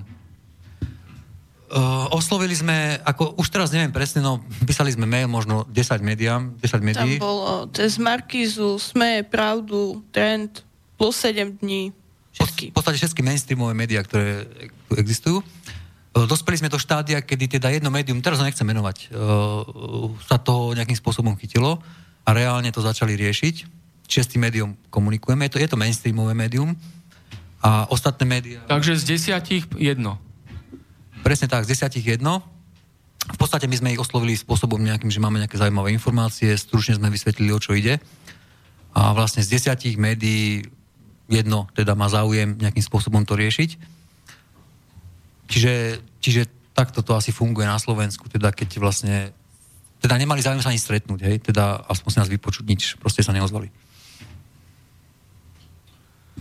Takže parlamente opozičné strany 0,0. Média teda jedno, uvidíte, čo z toho bude vlastne. A mimovládky si nejaké oslovili? Zastavme korupciu, via juris, proti korupcii. O, ja osobne som písala. O, ja už ma to nenapadne. Tiež to bola mimovládka a vlastne nám len povedali, že sa máme obrátiť na nejaké médiá. Nie. Zaslušné Slovensko. A aká bola odozva? Že oni nám s tým nevedia pomôcť. Bolo tam len odporúčanie na nejakých iných ľudí, ktorí sa s týmto zaoberajú. Na nejaké médiá. To bola celá komunikácia. Romana, ty ako máš skúsenosť? Skúsal si niekoho osloviť s tým?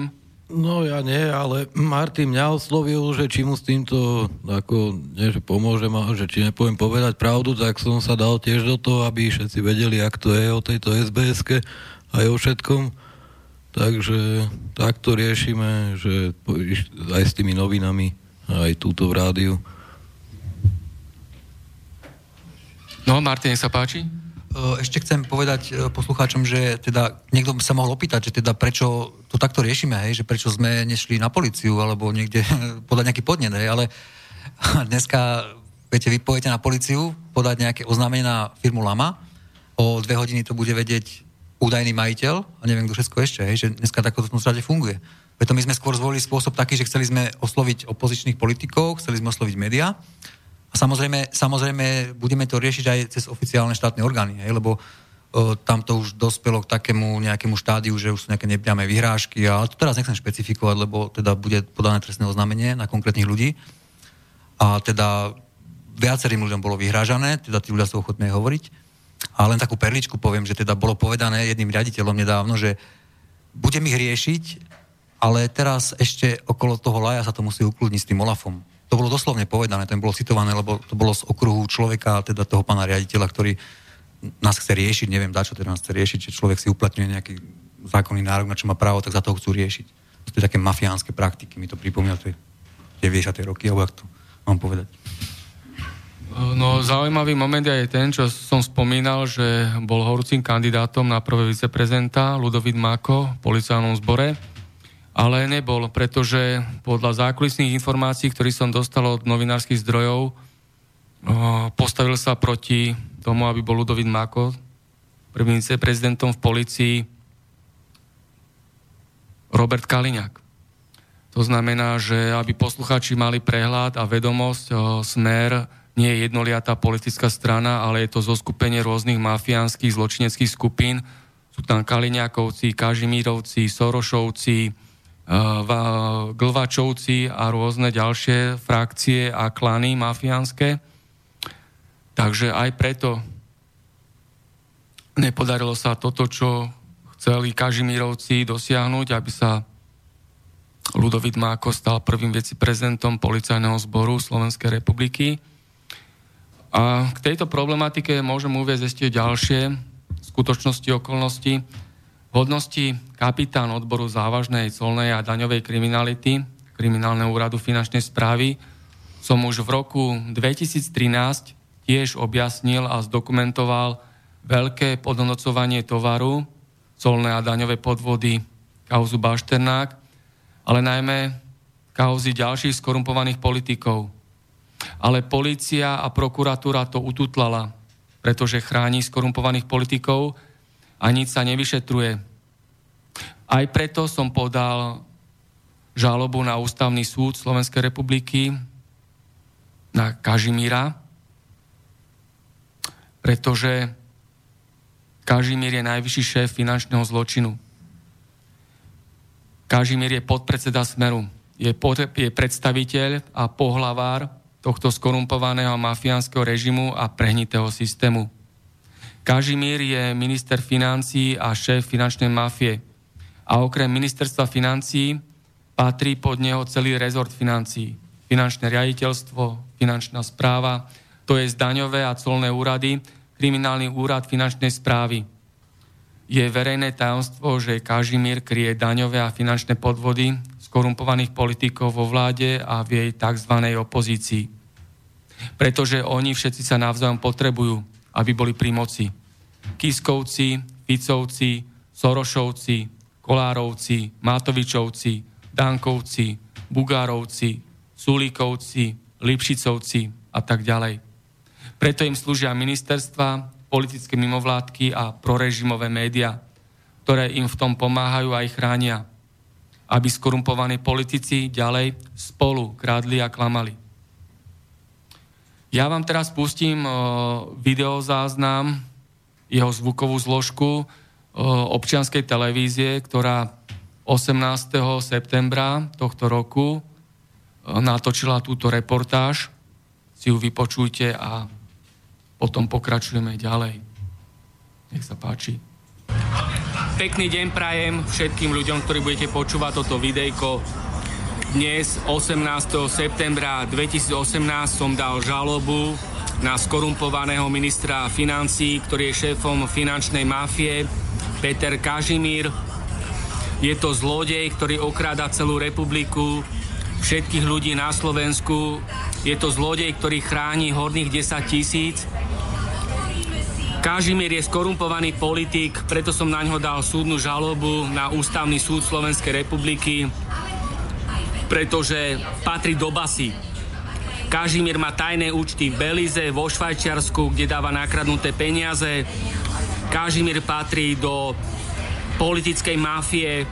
Kažimír je zločinec, a jeho miesto je v base a to, čo nakradol, musí vrátiť republike, to znamená nám všetkým na Slovensku. Preto sú tu nízke platy, žobrácké dôchodky, predražené exekúcie, pošliapavané naše ľudské práva. Nie je tu základná spravodlivosť. Je tu chudoba, nevieme sa dovolať základnej spravodlivosti. Kažimír je chránený zločineckou mafiou vo vláde, v parlamente, v súdnictve, polícii, prokuratúre, tajných službách, na úradoch, politických mimovládkach. Preto ja sa nebojím, ja chcem urobiť poriadok v tomto štáte. Je to náš záujem, je to verejný záujem, je to záujem všetkých ľudí na Slovensku pretože už ďalej nechceme byť zdieraní, zotročovaní, okrádaní a vykoristovaní. Kažimír, odkaz pre teba od Martina Bavolára.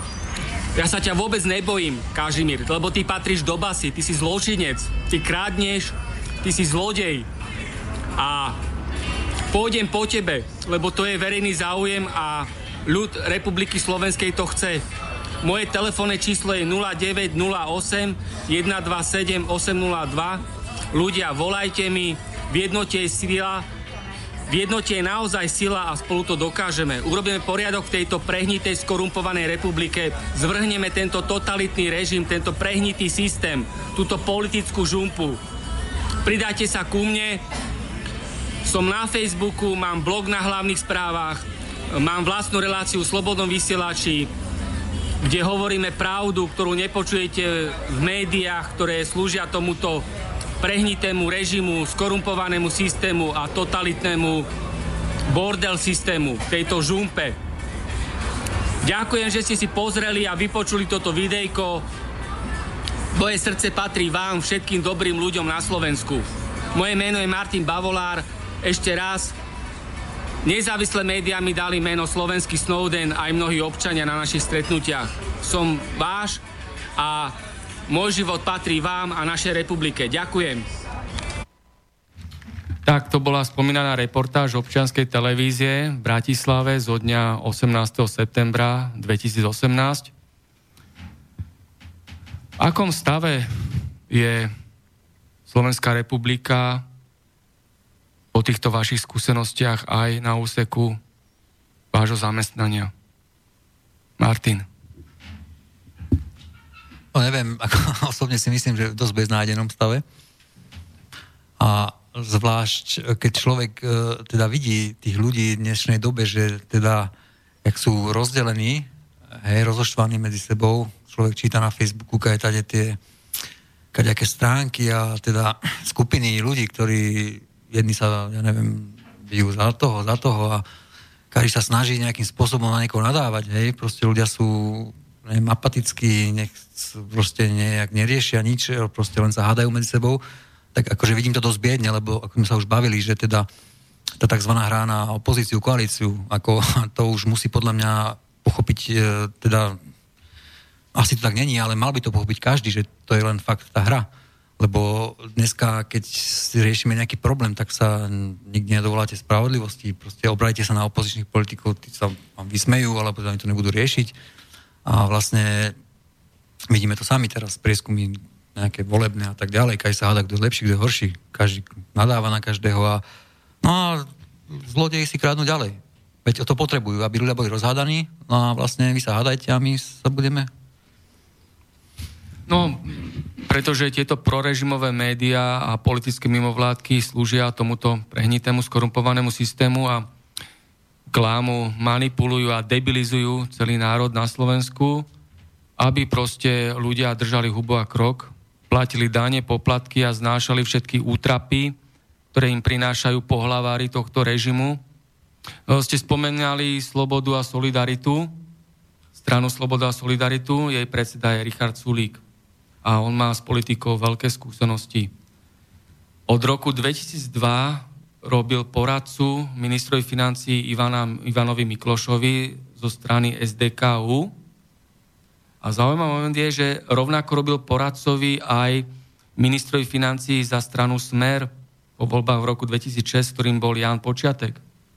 To je na slovenské pomery dosť divoká kombinácia, že robí pravicovému ministrovi Ivanovi Miklošovi, čo bol Zurindov človek, číslo jedna, ale rovnako robí poradcovi aj e, smeráckému funkcionárovi Janovi Počiatkovi. Takže aj na tomto je vidno, že je tu vládna mafia a jej tzv. opozícia. Ešte chcem, Martin, keď z toho Sulika spomenul, ma napadlo teraz, uh, také smiešne mi to príde, ak teraz sa hádajú všetci teda o ten dôchodkový vek, teda taká aktuálna téma. E, teraz to všetci riešia, že teda aký sú, ja neviem, protisociálny, teraz Fico sa tvári, že aký on je sociálny, ale ako tým ľuďom nepovedia tú vec, že teda, jak fungujú tie firmy konkrétne, táto, o ktorej sa bavíme, že kde tie peniaze unikajú, že prečo, z čoho chcú oni tie dôchodky tým ľuďom dávať, keď takto fungujú tie firmy. Keď neodvádzajú dane, neodvádzajú odvody, a teraz my sa môžeme hádať, ich, ich to už nebude zaujímať o 30 rokov, 40, kto kde pôjde do dôchodku, proste hrajú si politické body, ale odkiaľ tie peniaze chcú zobrať, keď teda firmy fungujú tak, ako fungujú. No, no, presne tak. To je potom dopad, zlý dopad pre celé Slovensko, pre celú Slovenskú republiku. Roman a tvoji spolukolegovia a rovesníci, aký majú názor, alebo ako sa vyjadrujú na tieto skutočnosti, o ktorých sme tu aj teraz rozprávali? No na tieto skutočnosti to je tak, že tomto teraz čase, že nikto už na ten dôchodok ani nezarobí. Čo zaplatí človek, keď bude na dôchodku z 200 eur ako nájom, jedlo na celý mesiac? Tomu nepochopím. Keď každému jednému človekovi dajú minimálny plat na pasku a potom žiadne, nič sa mu neodváza do sociálky, ani nič proste. Katka? No, mm, ja som sa stretla s takými názormi, že tým mladým ľuďom, ktorí sa o toto moc nezaujímajú, sa im to páči, že robia na tú minimálku a vlastne idú im odvody z toho najnižšieho, že áno, veľa zarobím. Ale keď sa ich opýtam, že dobre, ale teraz si zoberte už len z toho hľadiska, že ochoriete, nedaj Boh sa niečo stane, ostanete na penke, alebo teda nejaké baby pojete na matersku. Z čoho, z čoho budete žiť, živiť tú rodinu proste z toho minimálneho, čo dostanete? No a nejak sa s tým nezaoberá tá moja veková skupina ešte, že netrápi ich to. No ale ich to všetko dobehne, eh, lebo nič nie je len tak. Keď budú starší, možno na to prídu. Tak, tak veru, alebo keď sa dostanú do nejakej zlej životnej situácie. A máme, máme 3 čtvrte hodinku do záveru dnešného vysielania, slobodného vysielania zo známeho konšpiračného bytu v Bratislave. Tak si dáme ďalšiu pesničku, ktorú ste vybrali. Je to od Daniela Landu. A máme tu dve pesničky, Pozdrav z fronty a Motýlek, ktorú vyberem. Motýlek. Motýlek, takže nech sa páči Daniel Landa a pesnička Motýlek. Uvěř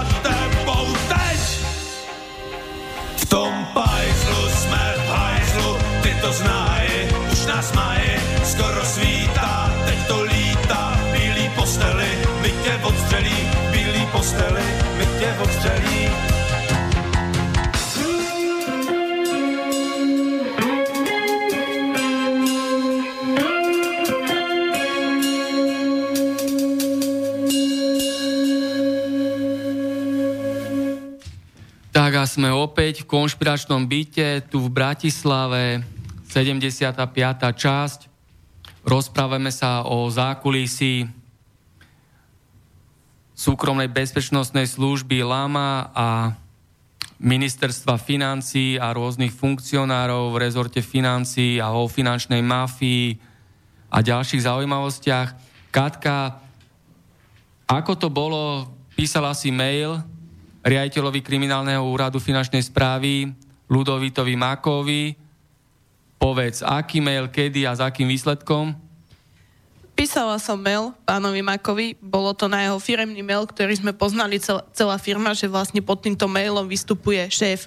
Keď prišlo z tohto mailu niečo, píše šéf, píše šéf, už je zle. Po určitých veciach, ktoré sa odohrali vo firme, som ho kontaktovala s odstupom času. Bolo to 6. mesiac tohto roku že, ho, že mu chcem určité veci vysvetliť, ako sa to presne udialo, očistiť si vlastne svoje meno.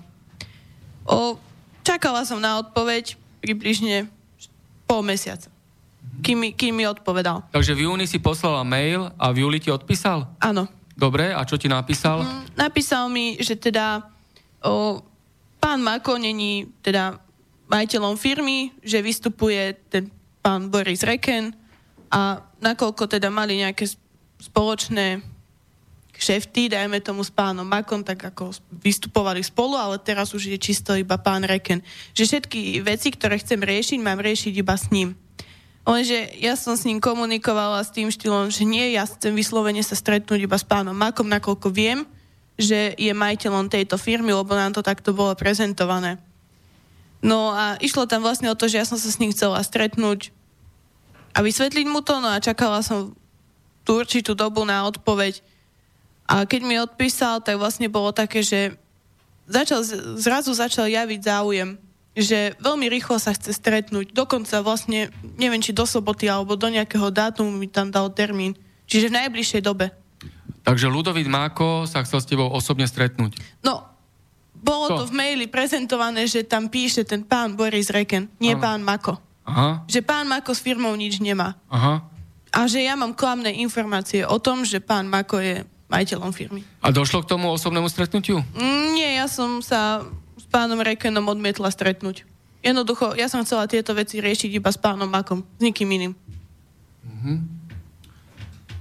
Martin, ty si mal ešte niečo zaujímavé, nech sa páči. No, ja pokiaľ viem, tak uh, ako tu to vravila Katka, tak aj keď nejaký problém na firme vznikol, tak sa to riešilo väčšinou s tou priateľkou, tuším. Áno, s pani Kapusníkovou. Takže tam to prepojenie je jednoznačne, keď fakt, že nejaký vážny problém, už tak ona, ona to riešila a vlastne to je závažnejšie veci vlastne, ktoré sa nedali riešiť na bežnej úrovni, tak riešila ona. Pani Kapustníková, partnerka, Pána Maka. majú spoločné dieťa, žijú v spoločnej domácnosti. Áno. Dobre, to je veľmi vážna vec. Čo k tomu? Vedia o tom aj zamestnanci, ostatní Áno. ľudia? Celá firma. Celá firma. Pozná aj pani Kapusníkovú. E, Bola aj na tom spomínanom Vianočnom večierku? Áno, ona dokonca rozposielala pozvánky všetkým ľuďom. Takže takto sa spája štátna moc a organizovaný zločin na Slovensku. Martin? A v podstate, by, v podstate si to vystihol, lebo ja si myslím, že, že to, čo tá firma robí, hej, tie obrovské úniky na daniach, na odvodoch, tak ako my tu riešime dnes aktuálne, dneska riešime Bašternák a Kočnera v médiách, všade sa prepierajú, hej, ale možno keby sa človek zrátal za tie roky, čo tá firma pôsobí, tak to sú možno väčšie škody, alebo podobné, možno menšie, ale každopádne je smutné, je smutné, že teda človek, ktorý by tieto veci práve mal riešiť na takejto úrovni, tak človek buď zakrýva na tým oči, alebo priamo sa podiela na tomto, čo sa deje v tej firme. No, za tie roky a s touto metodikou a s týmito maniermi to sú už mnohomiliónové rozsiahle škody spáchané. Určite, že? Samozrejme, veď každý človek, ktorý vie rátať, a ak sme tu prezentovali tie počty zamestnancov a tie sumy približne, tak tam sa to dá jednoducho vyrátať a to pôjde do, do miliónov. Určite to pôjde do miliónov za tie roky a vlastne tu vidíte, kam idú peniaze, hej. Prečo potom není na, na dôchodky, na zdravotníctvo, hej. A to je jedna firma. Zoberme si na Slovensku, koľko takýchto firiem alebo podobných, teda nie len v oblasti SBS, pôsobí. Takže toto je ten štát, ktorý mal chrániť záujem tých ľudí a vlastne dodržiavať zákony, ak sa mali, tak ja si myslím, že bolo by peňazí na všetko by bolo peňazí a, a potom by sme tu už nemuseli zháňať kadejakých e, Rumunov, Ukrajincov, Srbov, ktorí tu prídu robiť za 200-300 eur. Naši ľudia, buď teda budeš robiť za tú istú mzdu, alebo choď preč, choď na úrad práce a tak ďalej. No, určite e, to, takíto politici, ktorí uprednostňujú cudzincov a neriešia problémy a záujmy obyvateľov Slovenskej republiky, tak takíto politici páchajú vlasti zradu. Pretože ich prvoradou povinnosťou sú záujmy Slovenskej republiky a občanov, obyvateľov Slovenskej republiky a oni majú vytvárať podmienky, aby ľudia žili a pracovali tu na Slovensku. Nie, že takmer pol milióna ľudí utieklo za prácou do zahraničia, pretože sú tu tak nízke mzdy, že z existenčných dôvodov ľudia takto idú do zahraničia, respektíve aj také pracovné podmienky, o ktorých tu rozprávate, že sa tu robí na čierno a, a všelijaké podvody sa robia s výplatnými páskami. Oslovili ste, alebo ste skúšali osloviť vy traja, ako tu sedíte, aj medzinárodné inštitúcie ohľadne tohto problému? E, Zatiaľ sme neskúšali, však e, teda nie je tak dlho, čo to riešime. E, Snažili sme sa najprv teda tie slovenské inštitúcie, hlavne médiá opozičných politikov, oficiálne inštitúcie ako inšpektorát práce, samozrejme, áno. No a ďalej budeme postupovať normálne podľa zákona. Každý občan, keď teda má vedomosť, že sa pácha niekde trestný čin, má to nahlásiť samozrejme. Aj keď neviem teda, jak to priniesť. Kto to bude vyšetrovať a ako? No sám seba, či niekto bude vyšetrovať, áno. Ale budeme postupovať normálne, dáme podnet, e, dáme materiály, máme, máme toho dosť. E, Sú ďalší ľudia, hej, to možno budú desiatky ľudí, ktorí teoreticky aj prakticky by do toho išli. No a každopádne budeme zvažovať podniknúť nejaké kroky, teda, ja neviem teda, jak to mám povedať, ale teda nejakú ochranu od policie alebo také niečo, lebo vrajme už sú, sú nejaké náznaky, že teda že by mohli ubližiť niektorým ľuďom. Tam boli vymenovaní nejakí ľudia, hej, tam boli ešte ďalší okrem nás. A uvidíme, uvidíme, pôjdeme na, predpokladám, buď na generálnu prokuratúru, alebo na prezidium policajného zboru, však boli tam zmeny nejaké, tak uvidíme, či pán Lučanský to myslí vážne s riešením tejto kriminality. Zatiaľ to vyzerá celkom slúbne podľa niektorých výsledkov, ale necháme sa prekvapiť, ako dopadne celé. Katka, ty si naznačila pred vysielaním relácie, že máš obavu, že zajtra si nájdeš prepichnuté pneumatiky na aute. Čo k tomu? No, zasmiala som sa nad tým, lebo vlastne všetci vedia z firmy, že kde bývam a koľko ma niekoľkokrát naštívili doma, keď sa riešili určité veci alebo alebo niečo potrebovali, takže ale tiež poznajú moje auto, čiže môže sa hoci čo stať, neviem. Nakoľko aj keď som odišla na penku v robote, tak mi bola večer doručená domov mojim nadriadeným výpoveď. Osobne prišiel domov a mala som podpísať výpoveď. Ale ja som odmietla, nakoľko teda som na penke. Nebudem počas penky podpisovať výpoveď nakoľko máme v rodine právnika, tak som vedela, že keď už mi volali, že idú ku mne, že idú po veci, tak som vedela, že donesú mi výpoveď, že proste chcú so mnou rozviazať pracovný pomer, tak som sa s ním rozprávala a on mi teda potvrdil, že v žiadnom prípade nesmiem podpisovať výpoveď, lebo už som na penke. Na druhý deň mi bola ráno doručená sms od pána riaditeľa, že teda, aby som nerobila problémy a podpísala som výpoveď. Že môžem mu podpísať, aj keď som na penke. A ako to dopadlo? No, výpoveď som nepodpísala až o, o 6 mesiacov. Som im napísala, že teda chcem, aby mi k tomu a k tomu dňu ukončili pracovný pomer. Áno. Román, ty máš nejaké zaujímavé alebo nepríjemné zážitky? Tak ne, neviem, mne sa nevyhrážali, aj keby sa vyhrážali, ja sa nebojím, takže mne to je jedno. A keby sa mi takto, že vyhrážali, tak si to aj asi po svojom vyrieším, takže ja chcem ešte takú, pre zaujímavosť, takú perličku. Sa bavím o tom vyhrážaní, že aby ste mali predstavu, jeden, jeden zamestnanec mi vravel nedávno, že teda uh, on robí veľa hodín, ale v podstate nemal kto prísť do roboty, tak mu volali, aj prišiel do roboty on. On mal nejakú rodinnú oslavu, tak vravel, že nemôžem dojsť, no a ten, ten riaditeľ mu povedal do telefónu, že teda dajte si pozor, aby sa vám niečo nestalo. Teda len preto nešiel do roboty dojsť, lebo nemali človeka, hej.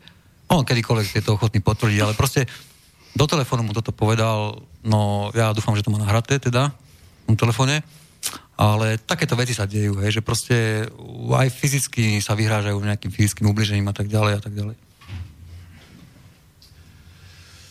No dobre, tak uh, urobíme si ešte hudobnú prestávku do záveru, tak si dáme aj tú ďalšiu pesničku od Daniela Landu, Pozdrav z fronty a potom, potom pôjdeme pomaly do finále. Dobre, takže Daniel Landa, pozdrav z fronty, nech sa páči. Je nádherný večer, tak začínám psát a víno mi dodalo sil. Bůh mi byl svědkem, když měl jsem tě rád. To tenkrát snad ještě byl.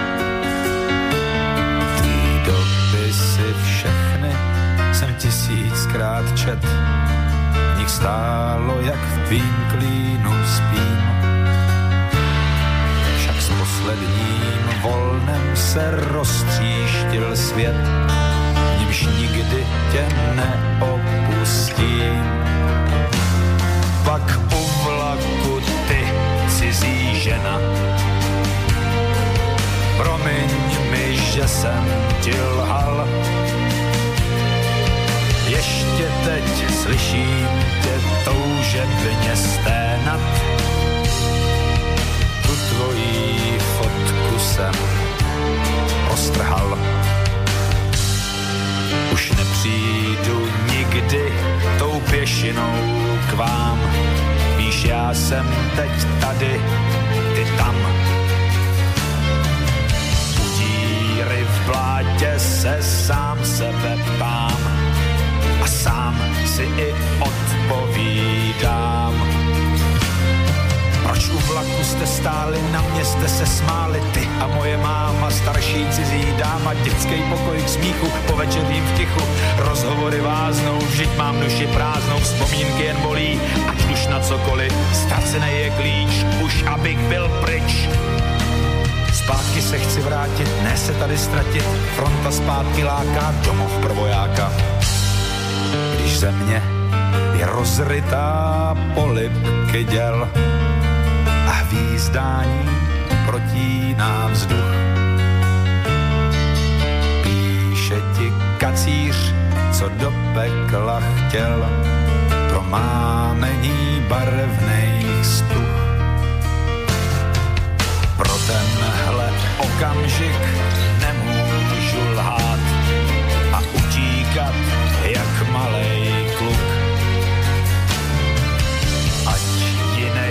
zabuší u vašich vrat, mě uhranul polnice zvuk. Když zatroubí nám k boji, tak to za to stojí. Nenávist je láska, kolem země praská. Plameny se mají, když si s náma hrají. Pak nastane klid a my snad můžeme jít. Každej do svý díry, bez boha a víry. Z ušklápnutých pranců zbyla banda kanců. Se teda měj a něco si přej, než se nebe zřítí a tak skončí žití. A tak posílám ti pozdrav z fronty. Oheň už přestává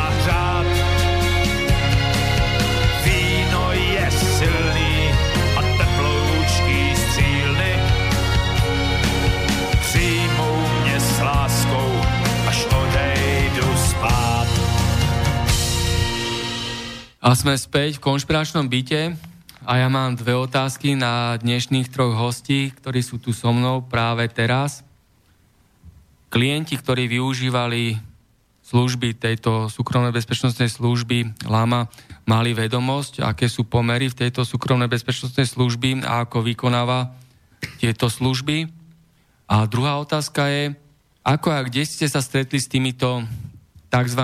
opozičnými politikmi a ako to celé prebehlo. Kto chce začať? Martin, nech sa páči. Ja za- začnem tou prvou otázkou s tými klientami, ak si spomínal.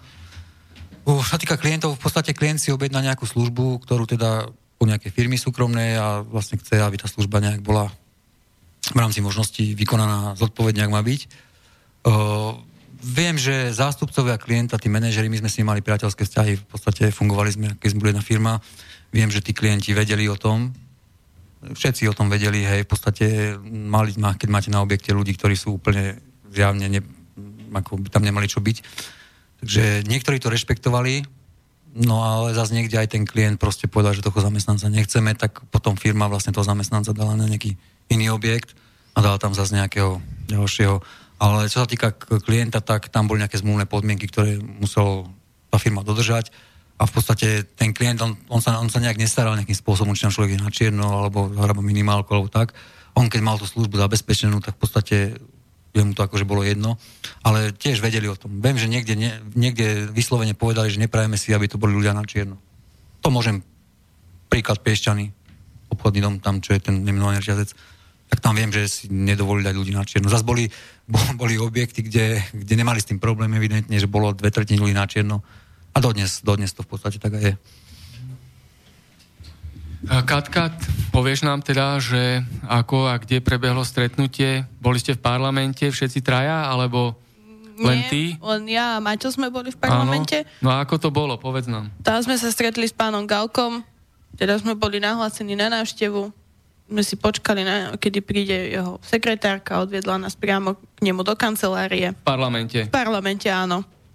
Tak sme mu vlastne rozpovedali celý príbeh, že ako, ako to teda funguje v tejto SBS-ke konkrétnej, čo sa tam deje, že máme nejaké dôkazy, podklady, vlastne na niečom to zakladáme, tieto naše tvrdenia. Jeho prvé riešenie teda, čo navrhoval, bolo vystúpiť na, na tlačovke. No ale to sme my nechceli, nakoľko sme chceli ostať v anonimite. Že nechceme niekde vystupovať verejne pred kamerami a rozprávať o tom. Je to predsa len nezvyk pre nás, keď, keď Ale nevystupujeme. ste mu dali všetky dôkazy, skutočnosti, papiere. Áno, potom sme sa dohodli na tom vlastne, že mu to spíšeme všetko do mailu, presne ako to, ako to je a pošleme mu to a on kontaktuje nejakého novinára a potom to bude s nami ďalej riešiť. No a do dnešného dňa nič. Kedy ste boli za ním? To bolo niekedy v auguste. No a teraz je koniec novembra 0,0. 0,0. Dobre, a si spomínala Ešte Grendela? Áno, s pánom Grendelom, s tým sme sa stretli ešte skôr, ešte skôr ako s pánom Galkom.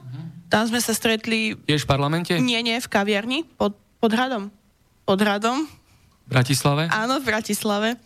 No a tiež sme mu poskytli, poskytli presne tieto isté informácie, všetko. Tiež, Tiež nič. Nič, do dnešného dňa. No, čo k tomu, Martin, ešte niečo? Svoj názor? No, prislúbili pomoc, hej, klasika. Potom my sme aj čakali teda, že sa nejakým spôsobom ozvu, alebo teda aspoň napíšem, že teda nebudeme to riešiť.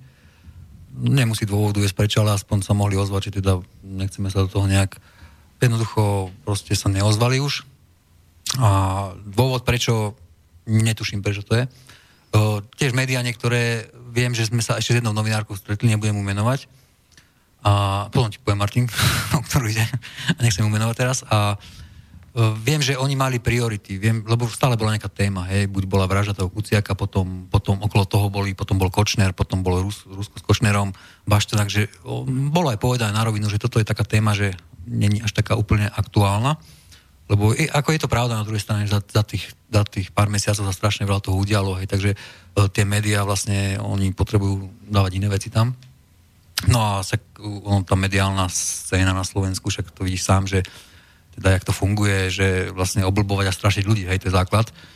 No nejaké bombastické články, však dneska ľudí, ľudia, ľudí zaujíma len nejaké, ja neviem, tie nejaké reality show, hej, alebo pozri si správy na, neviem, na nejaký Jojka, sama nehoda, sama vražda, hej, že proste strašiť ľudí.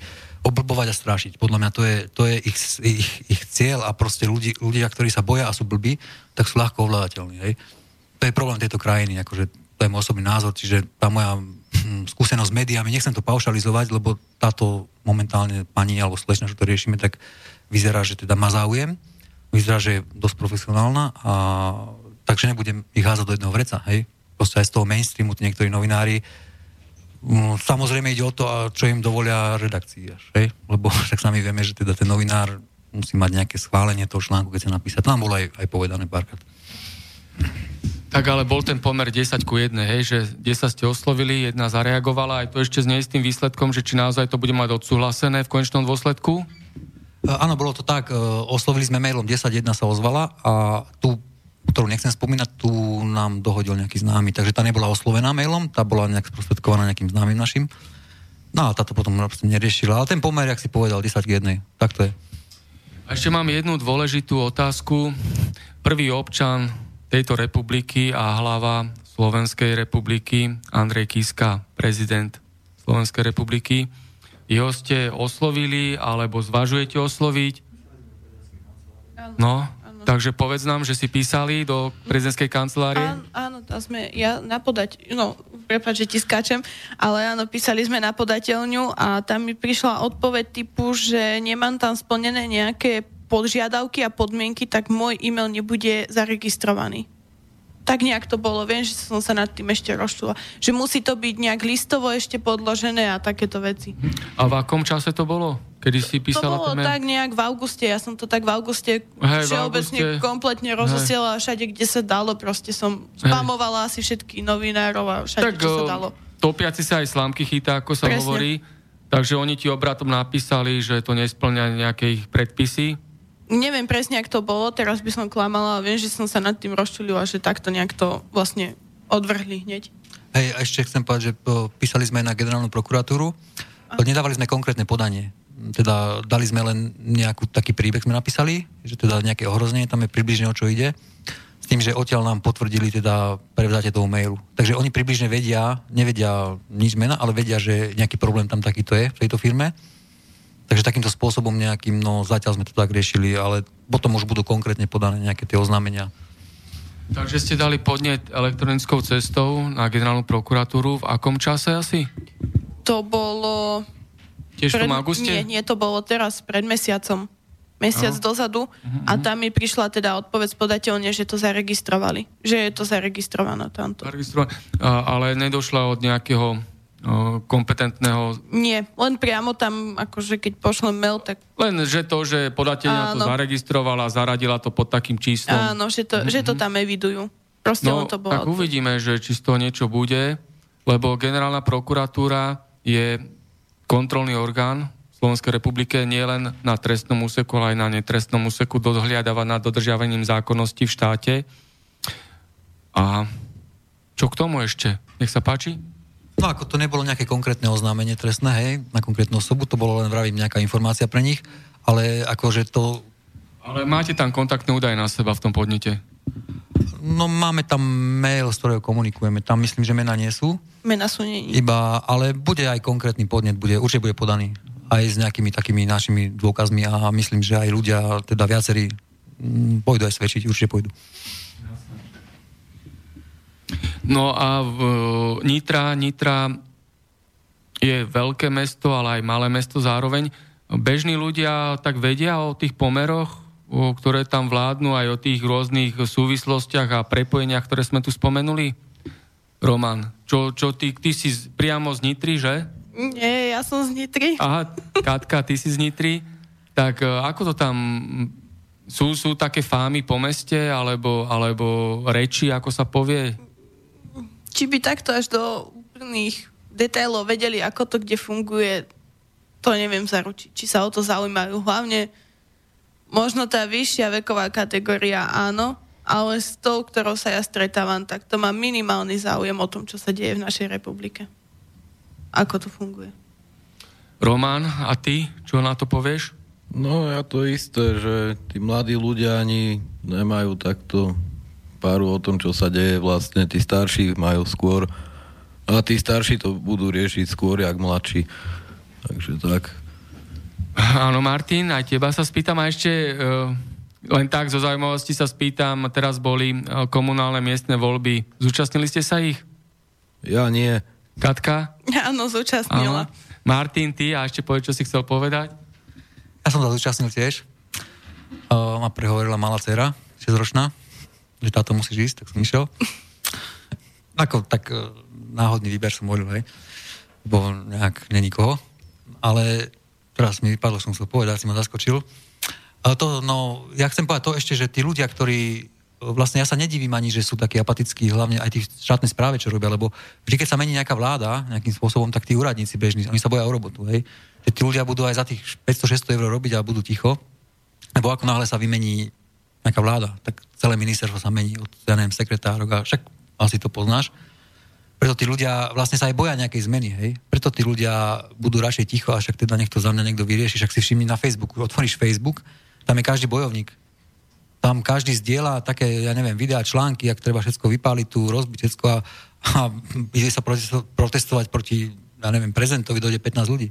Hej, nazývajú ho vlastizradcom, čo teda ja osobne až nie som na také útoky, lebo je to hlava štátu, aj keď môžeme si myslieť uh, o ňom, hocičo, ale myslím, že sa to už, dosť už preháňa, ale proste dojdu robiť protest proti nemu a dojde tam 15 ľudí. A na Facebooku každý by len, ja neviem, vypaloval, e, defenestroval a neviem čo všetko ešte. Hej. Takže to sú, to sú tí ľudia, ktorí niekedy sedeli pri pive za minulého režimu, no teraz sedia na Facebooku. A keď majú dojsť a idú štrajkovať učitelia, tak všetci budú nadávať na učiteľov, že sú zlí, že nič nerobia. Idú štrajkovať zdravotníci, idú, nadávajú na zdravotníkov, že nič nerobia a tak ďalej. Koľko ľudí na Facebooku a podobných komunikačných systémoch je pod falošným menom, že ani ne, neuvedú svoje skutočné meno a skutočné osobné údaje. Takže to je možno zo strachu, alebo čo si myslíte, prečo? Tak e, nie každý má potrebu nejak e, taký byť mierny exhibicionista, že tam bude pod svojím menom vystupovať, hej. Ja sa niekedy k tomu uchýlim, že tam nejaké komenty dám, hej, niekedy aj už štipačné, priznám sa. Ale mňa zaráža ďalšia vec, že, že strašne veľa vznikne kadejakých facebookových stránok, hej, teda či už za opozíciu alebo za koalíciu, proste tam vznikne 20 nejakých e, stránok, ktoré sú pronárodné, hej, nejaký národný front, e, slovanská jednota, poviem príklad, hej, to si vymýšľam. Je ich tam zrazu 20, hej, a teraz presne, presne o to ide, že rozdrobiť tú nejakú tú scénu národnú, aby a proste nikto nevedel, kde je sever, a teda po, čerpáme informácie z 20. Potom sú zase ďalšie stránky, ktoré sú zase ja neviem, provládne alebo protivládne, hej, však máme zaslušné Slovensko, ja neviem, aká transparentná nejaká politika a taký budeme takí všetci a za ďalších 20 stránok. Hej. A teraz ľudia nadávajú jedni na tých, druhí na tých, dôchodcov nadávajú na mladých, mladí na dôchodcov, no a o to tu ide. Psičkári na nepsičkárov, šoféry na chodcov a podobne. No dobre, a spomínali ste tu aj Katka, ty a ostatní, aj Martin, aj Roman, politickú inici- iniciatívu Záslušné Slovensko. Čo si myslíte o tejto politickej iniciatíve Záslušné Slovensko? naozaj oni sú tí slušní a kde boli doteraz a aké majú konkrétne riešenia a návrhy opatrení, ako von z tejto žumpy a z tohto celého zlého stavu a totalitného režimu, prehnitého systému. Tak keď môžem ja, tak v prvom rade chcem povedať, že nezdielam názor ľudí, ktorí nadávajú, že na námestí sú zase debili a takéto veci, hej. Lebo tí ľudia, ktorí sú na námestí, tak reálne teda chcú tú zmenu, hej. Oni tam nie sú, pretože niekto platí. Môžeme sa baviť o tom, kto platí organizátorov, alebo odkiaľ ten podnet vychádza. Ale zase, vravím, tí ľudia, ktorí sú na námestiach, tak oni reálne, možno, že naivne veria v tú zmenu. A ja si myslím, že takouto, že slušnosťou, alebo ak sa oni tvária slušní, no žiadna revolúcia nebola slušná. Revolúcia, ktorá prináša skutočnú zmenu, bola vždy krvavá. tak to v podstate je. A ja si myslím, že tí ľudia, zrazu sa objavili nejakí študenti, od niekiaľ, nikto ich nepozná a zrazu majú za nimi masy ľudí, tak to asi nie. Ja si predstavujem revolúciu takú, že teda príde na námestie 200-300 tisíc ľudí a sa spoja, hej, vrajím, starí s mladými učiteľia, ja neviem, SBS kármi, proste nech tí ľudia, fakt tá jednota, ak ty vravíš, že v jednote je sila, ale toto, to je skôr také, či chcú povaliť vládu, či sa sú do nejakých podmienkach, či chcú vládnuť oni. A s kým chcú vládnuť Hej? Alebo kto vlastne má tu vládnuť, lebo dneska sú také kaďaké teórie, kto bude zostávať vládu, ak už nejaké dohody sú teraz a, a ja si myslím, že, že to bude celkom zaujímavé asi v tomto štáte. Katka, tvoj názor? Si aj oslovila iniciatívu, politickú iniciatívu Záslušné Slovensko a ti ani neodpovedali. Teda aký máš tak, názor? Tak, tak biedne odpovedali, no ale tak ja som ich začala vnímať až po vražde Kuciaka. Prečo nevystúpili napríklad už pred tým? Muselo sa stať niečo takéto? Že no, až... aj predtým boli vraždy, nájomné vraždy, aj Pavlo Rýpal, Pejko a ďalší. o nich nepočula no. vôbec. No? Až keď vlastne bol zavraždený Kuciak, tak potom začali. Hm. A hovorí vám niečo meno Tom Nicholson? Katka, Martin, nie, nie. Roman. Nie? Roman, nech sa... Uh, Martin, Roman, kto najskôr? No, no samozrejme, že mi hovorí, však uh, kvázi novinár. Učiteľ angličtiny, tuším, niekedy tu ako začínal a, tak e, z médií, alebo z alternatívnych médií, alebo aj z tých mainstreamových, človek vie, kto to je, vie, čím sa zaoberal. A sú rôzne, rôzne, rôzne dohady sú, rôzne, neviem, jak to nazvať, e, či pravdivé, ale každopádne je to veľmi, veľmi zaujímavá osoba a pohybuje sa v veľmi zaujímavých kauzách alebo vo veľmi zaujímavej spoločnosti sa pohybuje a jeho meno sa často vyskytuje s nejakými takými, no napríklad, e, neviem, kedy bol naposledy spomenutý, ale myslím, že aj s Kuciakom tam nejaké články som čítal, že sa jeho meno tam skloňovalo a tak ďalej. V kauze Gorila tuším bol dokonca sa hovorí, že agent nejaký zahraničný a tak ďalej a tak ďalej. Takže, no a samozrejme bývalý manžel pani Lucie, alebo slečný, pani, pani Lucie, pani poslankyne bývalý manžel, že? No, tak asi toľko mne. Katka? Nič? A Roman? Ja už nemám čo dodať. No, Tom Nicholson, ja len doplním to, čo sme tu spomínali. On mal dvojité občianstvo, britské a kanadské. A britskú a kanadskú štátnu občian, občia, občianstvo, štátnu príslušnosť. A okrem toho je významný skutoč, významná skutočnosť to, že Tom Nicholson je trojitý agent SIS, CIA a MI6. MI6 je britská tajná služba, CIA je americká tajná služba a mal krycie meno Karafiat. Je to presne on, ktorý je bývalý manžel terajšej podpredsedničky parlamentu Lucie Nicholsonovej, ktorá mu poskytovala a poskytuje informácie z parlamentu a rovnako mu poskytovala informácie z vlády, keď bola štátna tajomnička za politickú stranu SAS. Tom Nicholson bol a je aktívny v zločineckom posvetí a už v roku 2011 ako trojitý agent slovenskej, britskej a americkej tajnej služby mal spis Slovenskej informačnej služby pod krycím menom Gorila. Spomínaný Kuciak študoval žurnalistiku na univerzite v Nitre a pracoval aj pre Mareka Vágoviča z portálu aktuality.sk. Vágovič a Nicholson ale disponovali informáciami, ktoré neboli ani nemohli byť verejne dostupné a práve takéto informácie podsúvali študentovi Kuciakovi, aby ich Kuciak pod svojím menom zverejňoval. Čo si myslíte, keď uh, spomínaný Vágovič a Nicholson mali tie informácie, ale sami ich nepísali po svojim menom, ale dávali ich Kuciakovi, aby ich zverejňoval. Ja osobne som Kuciaka spoznal na tlačovej konferencii s Kočnerom minulý rok. Minulý rok to bolo v júni, alebo začiatkom júla v Bratislave v bývalom hoteli Forum a ten človek evidentne nevykazoval osobné predpoklady a osobnostné predpoklady, aby dokázal s takouto naozaj náročnou žurnalistikou pracovať. To znamená, že niekto mu to podsúval. A prečo to nezverejnil sám Nicholson a sám Vágovič, ale dávali to tomuto Jánovi Kuciakovi, by to zverejňoval. Čo si o tom myslíš, Martin? No, ja neviem jednak, či to je pravda, či mu to podsúvali, teda to vravíš ty, hej, ale tak ja nevylučujem to, dokonca sa tiež môže myslieť. A samozrejme, že teda bol nejaký záujem, aby to niekto iný zverejnil, a prečo to robili, tak ako nechcem špekulovať aj, lebo, lebo ale je to každopádne, každopádne je to dosť také podivuhodné, lebo keď ja ako novinár, teda ak ty vraví, že mu podsúvali, že mám nejakú informáciu, tak keď chcem byť novinár, dobrý novinár, aby si ma ľudia vážili, tak samozrejme s tou informáciou vidím ja. Nie? A teda ja budem prezentovať a nebudem to dávať niekomu ďalšiemu, aby to on odprezentoval. Čiže tam, ako ja nechcem o tom špekulovať, lebo vravím, tam to ešte, ja si myslím, že sa dozvieme ešte veľmi zaujímavé veci, kto, kde, kedy, ako, teda ak bude záujem to vyšetriť, hej? Presne tak, lebo doposiaľ nebol na vysluchu ani Nicholson, ani Vagovič. Nicholson dokonca utiekol do zahraničia, nie na Slovensku. To sú veľmi obzvlášť závažne podozrivé momenty.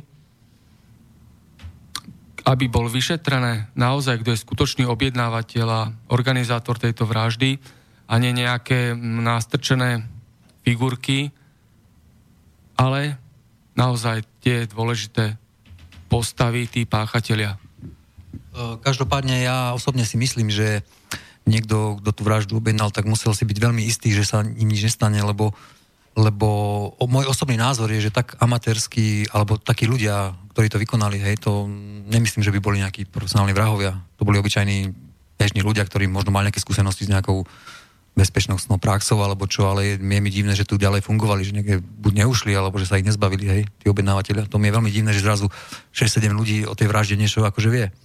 Hej, teraz vedia o tom tí vykonávateľa, vie o tom nejaká tá, tá čierna pani, pani Žužová, potom údajne Marian Kočner, potom neviem, kto ďalší ešte bol vtedy tou nakou chytený a všetci akože takáto vražda, keď sa robí, tak ako to musí vedieť minimum ľudí a nie, že ja neviem, pomaly 10 ľudí z Komárna alebo z Kolárova a všetci o tom niečo vedia. Takže ako ja som sám zvedavý, či sa to vyšetrí a ako sa to vyšetrí a myslím, že tam ešte budú mnohí ľudia pozerať v skutočnosti, ak to vlastne bolo.